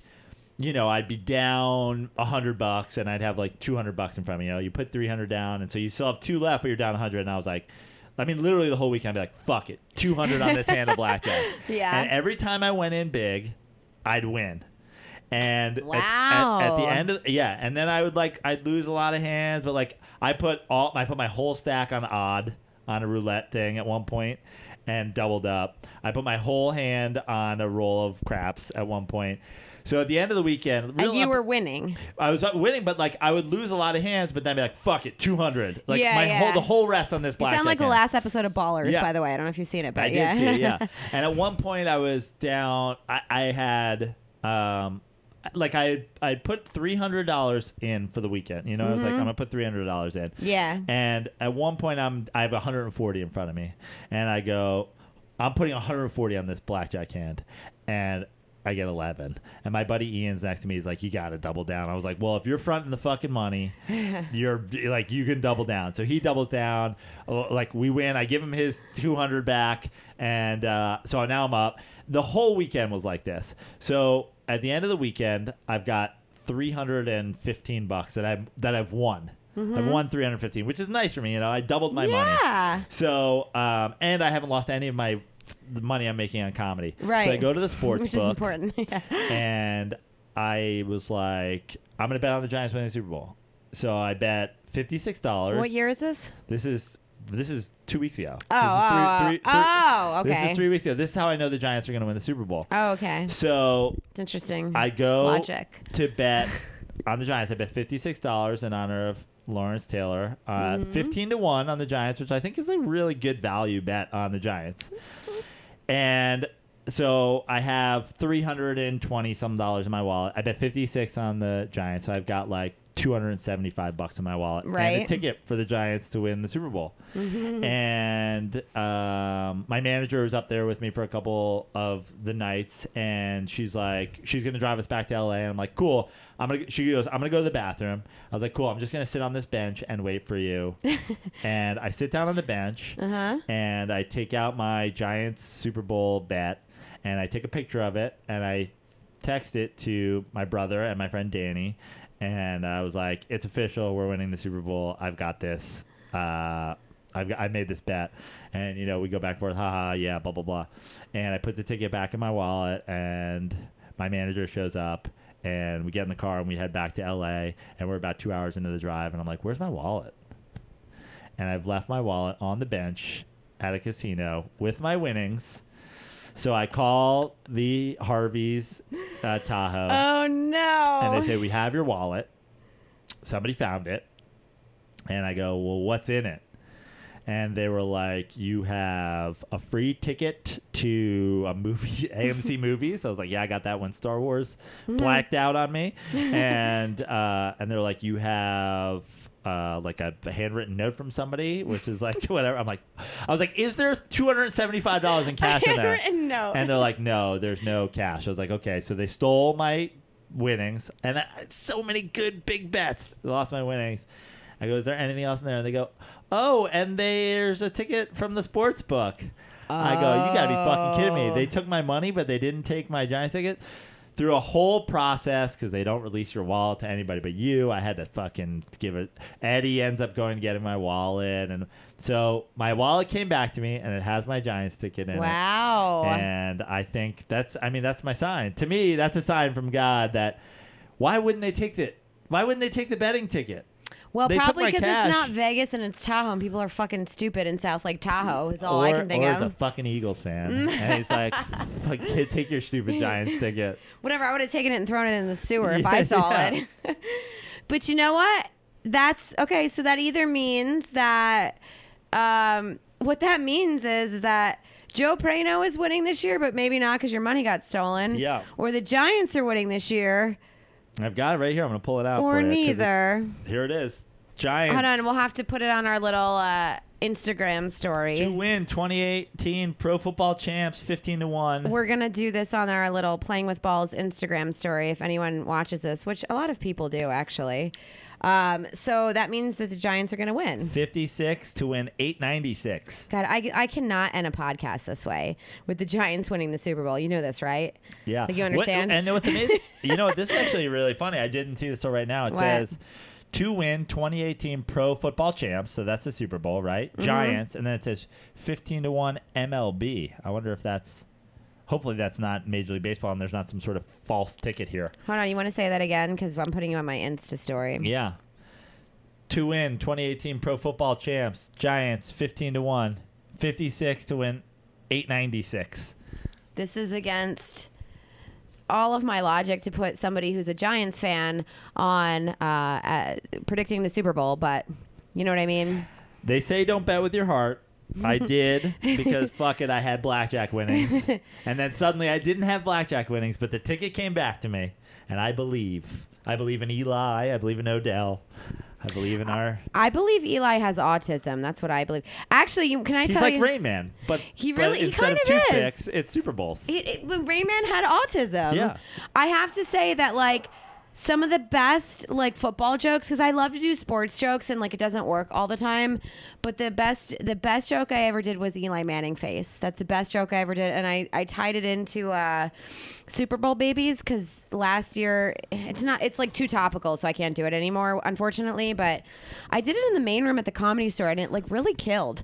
And it was about Eli Manning face and about how like kids are conceived um, Super Bowl kids are conceived the night that their uh, hometown team wins, so they must be like you know retarded or like fetal alcohol syndrome Right. and then like Eli and then like that was the year that Peyton won and his face and the whole joke just like worked so well and people like really loved it but I can't do it anymore Yeah. because it's too it was like too long ago and even like women knew what that was because they watched the Super Bowl, and Sure. now like no one knows what I'm Yeah, talking about. yeah. But it was a really good Eli joke for like a good four months, I, nothing months. makes me happier than a good Eli joke too, because everybody wants to make fun of Eli's face and say he's retarded and he has autism. But f- you know, for I've met Eli a, a, a number of Have times. you? Yeah, he. Well, first of all, he has the second highest Wonderlic score in the history of the test behind yeah, Ryan, that's what I hear. I behind do. Ryan Fitzpatrick, who I went do to hear Harvard. that. I do hear that. He's also a quarterback robot. He is straight up like I've met him. I met him once uh, after a Week 16 game, and they played the Panthers in Week 17, and needed, Yeah. they needed to win to get in. So we knew after the Week 16 game that we had to win Week 17 to get in the, the playoffs. So we were hanging out in the locker room after the game, and I go to meet Eli, and I'm like. I was like, Eli, nice to meet you. And Danny's like, it's my friend Joey. And um, I'm shaking his hand. I'm like, you know, big fan. I was like, so I go, are we going to win next Joey from New York. Yeah, I go, are we going to win next week? And he and he literally looks at me. He's like, well, you know, uh, I'm sure Coach Coughlin's going to come up with a great game plan, and we're going to go out there and we're gonna we're gonna give him our best it's shot. like you're an E and- ESPN Yeah. re- new reporter. and That's I so funny. I literally said to him, I go, "Oh, I'm not, I'm not from the press. I'm just like Danny's friend." I was like, "Are we gonna, are we gonna win next week?" He's like, "You know, we're gonna give him our best game." And I was like, "Oh, I was like, oh, so you don't, you don't actually know how to have like a regular, proper conversation." I, I finally, like third time, I was, "Are we gonna win next week?" He's like. I think we'll win. You know, I think, we'll, I think we'll win. I love that. I actually kind of love that. What do you think about like Coughlin not being a part of um, the Giants anymore. Are you sad about it? I am sad. I I love Tom Coughlin. Yeah. I think Tom Coughlin is one of the great NFL coaches in history. I mean, he outcoached Belichick in two Super Bowls. He took the Jacksonville Jaguars to the AFC Championship game in year two of their existence. Yeah. Um, And he's back with them, right? The Jags, yeah. yeah, he's he's uh, he's with their organization now. Th- you know, the thing about Tom Coughlin that I love is a lot of people, um, especially a lot of coaches in the NFL and in sports in general, they don't really, they don't really give like they don't change. Yeah. You know, and that's what happened to Chip Kelly, and that's what happened to Jim Harbaugh, and you know, in a in a league where these they're millionaire twenty year olds, they didn't want to be treated like they were college kids, and both Yeah. of those guys were college style coaches, and and and Coughlin was a college coach, obviously coming from Boston College, Which is hard to make that transition to NFL in the first place, you know? and, and people forget that there was a there was a big uh, issue in the Giants locker room. He was mad at Michael Strahan for showing up on time I to a remember meeting. that, yeah. and he said he told him five minutes early is on time on time is five minutes late. late.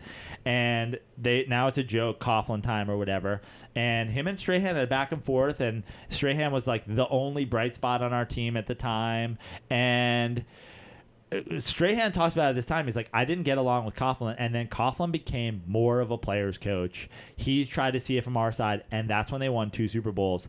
He became a little bit nicer. He became a little bit less of a general. He became a little bit less of an asshole. He was still Tom Coughlin, which is why they were, you know, guys really respected him. But he changed, Yeah. and um, he I- evolved. yeah, and I think the game, you know, I think the Giants just went on a downturn after a couple Super Bowls, and you know, I like Ben McAdoo, but I will, I'll miss Tom Coughlin. I loved, I loved Tom Coughlin. Yeah, I mean, he always reminded me of like a wild turkey. Yeah. Because like when he would get mad, like that vein in his neck would throb and his face would get all red, and he would like tear his like headphones off, and he'd be like, "Come on," you know, like he would just he was like so animated, and that was so different to me, to see, versus like an Andy Reid who like never showed Right. a sign of anything. He was such more of like a Bill Belichick with like a poker face, you Yeah. know. But Tom Coughlin like wears it on his sleeve. Like he doesn't have a good poker face, and especially when his face gets red. Yeah. And I don't disrespect him at all as a coach. Actually, I I just love to see that vein. See, as an Eagles fan, like the only thing I can say is like I like to I like to get that vein throbbing Yeah. because I'm like that's how we got you. Yeah. You know. And Um, obviously, his his his big you know anger moment was when Matt Dodge kicked the ball to Yep. DeSean because Yep. kick it out of fucking bounds. But Oh, he was so mad. he was so mad, was and so a lot of people are like, "Oh, he's an asshole. He's the kind of guy that like rips his f- players apart." But the thing He about was just mad. Yeah, and the thing about Tom Coughlin is he he was kind, you know, like Strahan said, he was kind of an asshole. Yeah. But you won't find a single giant or a single guy who played for, under Coughlin that's not like, oh, Tom Coughlin's like my favorite person of all time. Right, because he taught you so many things and he's allowed to be that person, you know? Um, so on that note, Callie's mad because we are praising the Giants Yeah. too much. You Callie kind of looks like Tom Coughlin. After her surgeries, especially, Yeah. she got her cherry eye removed. Tom Coughlin has a bit of a cherry eye, Yeah. but you know the Giants have a new coach, McAdoo. We have a new coach, Pederson. So who knows what's going to happen? You know, you bet on the Giants to win. I wouldn't do that because I don't bet with my heart, and I make more money doing that. Um, but maybe that's because I'm a Philadelphia fan through and through. But I am excited about um this year i have to say that like i have like i'm going i'm finally going to two eagles games this year on the west coast which has been right? a long time 'Cause the- the- coming we have we have the AFC West this year. Oh, and you know what? I'm going to invite you to this. So I am um, one of our newest sponsors of the podcast is Green Legion, and they are the away game for Philadelphia Eagles, and they bring the Philadelphia to every other city. And I've actually done the Green Legion at the old Candlestick Mm. I don't have once. to like spit on ch- children or anything, do I? No, Okay. no, no, no, no. Of course not. They just bring like about a thousand people from Philadelphia to like every other city. Um, I'm just saying you would like love it. You Yeah. would just stand there and be like, "Where the fuck am I?" Yeah. So the So, so, what games are you going to? the Rams. So they're bringing Oh, about a thousand Philadelphia people to uh, Santa Monica for the Rams game in December, and then maybe the Chargers. But because the stadium is so small, there it's like harder to get tickets for that one. So you get two games in LA this year. yeah, That's amazing. I might not go to the Chargers though if I can't you get. have to go. I know, but I have to like get like tickets on like the black market or something. Yeah. Um, but da- Just start dating a Chargers fan. a Chargers fan, who's that? I don't know. Sounds like a. It's, it sounds like an LA guy It- actually. it's, uh, you know, the Giants last year had an LA Rams home game, but they played it in London. oh yeah, that's right. And this year we didn't draw. We we have the Chargers at home, but so I'll be going to Oakland and uh, we have Oakland and San Francisco and Denver Oh. and Arizona. We're, so we're, we have a couple of Westish. But you don't have anything in LA though. No, No. I wish we had the Chargers or the, Rams last year, but no Rams this year So yeah, we have both, but we now we have the LA Chargers. because the Rams finished fourth and the Eagles finished fourth. So you guys match up. Whatever, you guys finished third, okay? Or se- you were actually second. No, Yeah. I'm sorry, you're But second. Yeah, we made the playoffs last year. Yeah, but we, We, were beat the Dallas twice. we were the last team that beat you, so that was fun. you know. On uh, December 26th, 2016. On that note, um, I'm actually thank you for being on the podcast and not killing me as much as I thought you would, because just the way that I know that you are, um, I thought you were gonna just like come out like you know guns blazing. That like, would be an Eagles fan. That would be a Philly fan thing to do. Like we, Giants fans, New York fans. Oh, you guys we- are so we- classy. You know, oh my god. We only. I, I always say this. I always we'll bring it all the way back around to comedy. I uh, I only attack audience members when provoked. I do not fire until fired upon. I'm not a heckler, okay? Like you're acting as if I'm a heckler. No, no, no. I'm saying I. That's it's the same way. That's the same way I approach sports. Like I won't go to a game and call. Like if you're an Eagles fan, and you take out your dick and like start waving it around at. I at- do that all the time, by the way. like I'll throw some shit at you, but like I'm not like I'm very. I'll go. Hey man, like let's just say let's do it like one two three. This guy sucks, and then like call it a day. um, but I won't. I don't attack until provoked. So I was here. I was here on a friendly tip, and then you know if I get called out, same thing. If I go to a game and somebody comes at me, now it's on. Well, in case you were to come at me, I actually made a list of things that we could agree on. And that was number one, we both hate the Dallas Cowboys. Yes. Number two, we both hate the New York Yankees. Yes, Number three, we both love puppies. absolutely. So that was it. That's so, it. so that was like our, our like common ground. That is our peace treaty. Everybody, thank you so much for listening to the Playing with Balls podcast with Joe Prano. We have agreed that during the football season, we're going to watch a Giants Eagles game together, and you guys will get to bear witness to uh, the Giants losing in front of both of our eyes. So you saw a contentious group come together this week in a wonderful podcast. If you're not already listening to the Dirty Sports podcast with Joe Prano and Andy Roth, tune in. It's awesome. And thank you guys so much for all of your downloads, all of your feedback. Please continue to rate and review us. You can follow me at Shannon Lee Comedy. You can follow Playing with Balls on uh, Instagram, Twitter, and Facebook at Playing with Balls. And don't forget to follow Joe Prano at Joe Prano and Dirty Sports at Dirty Sports. Thanks again, guys. See you next time.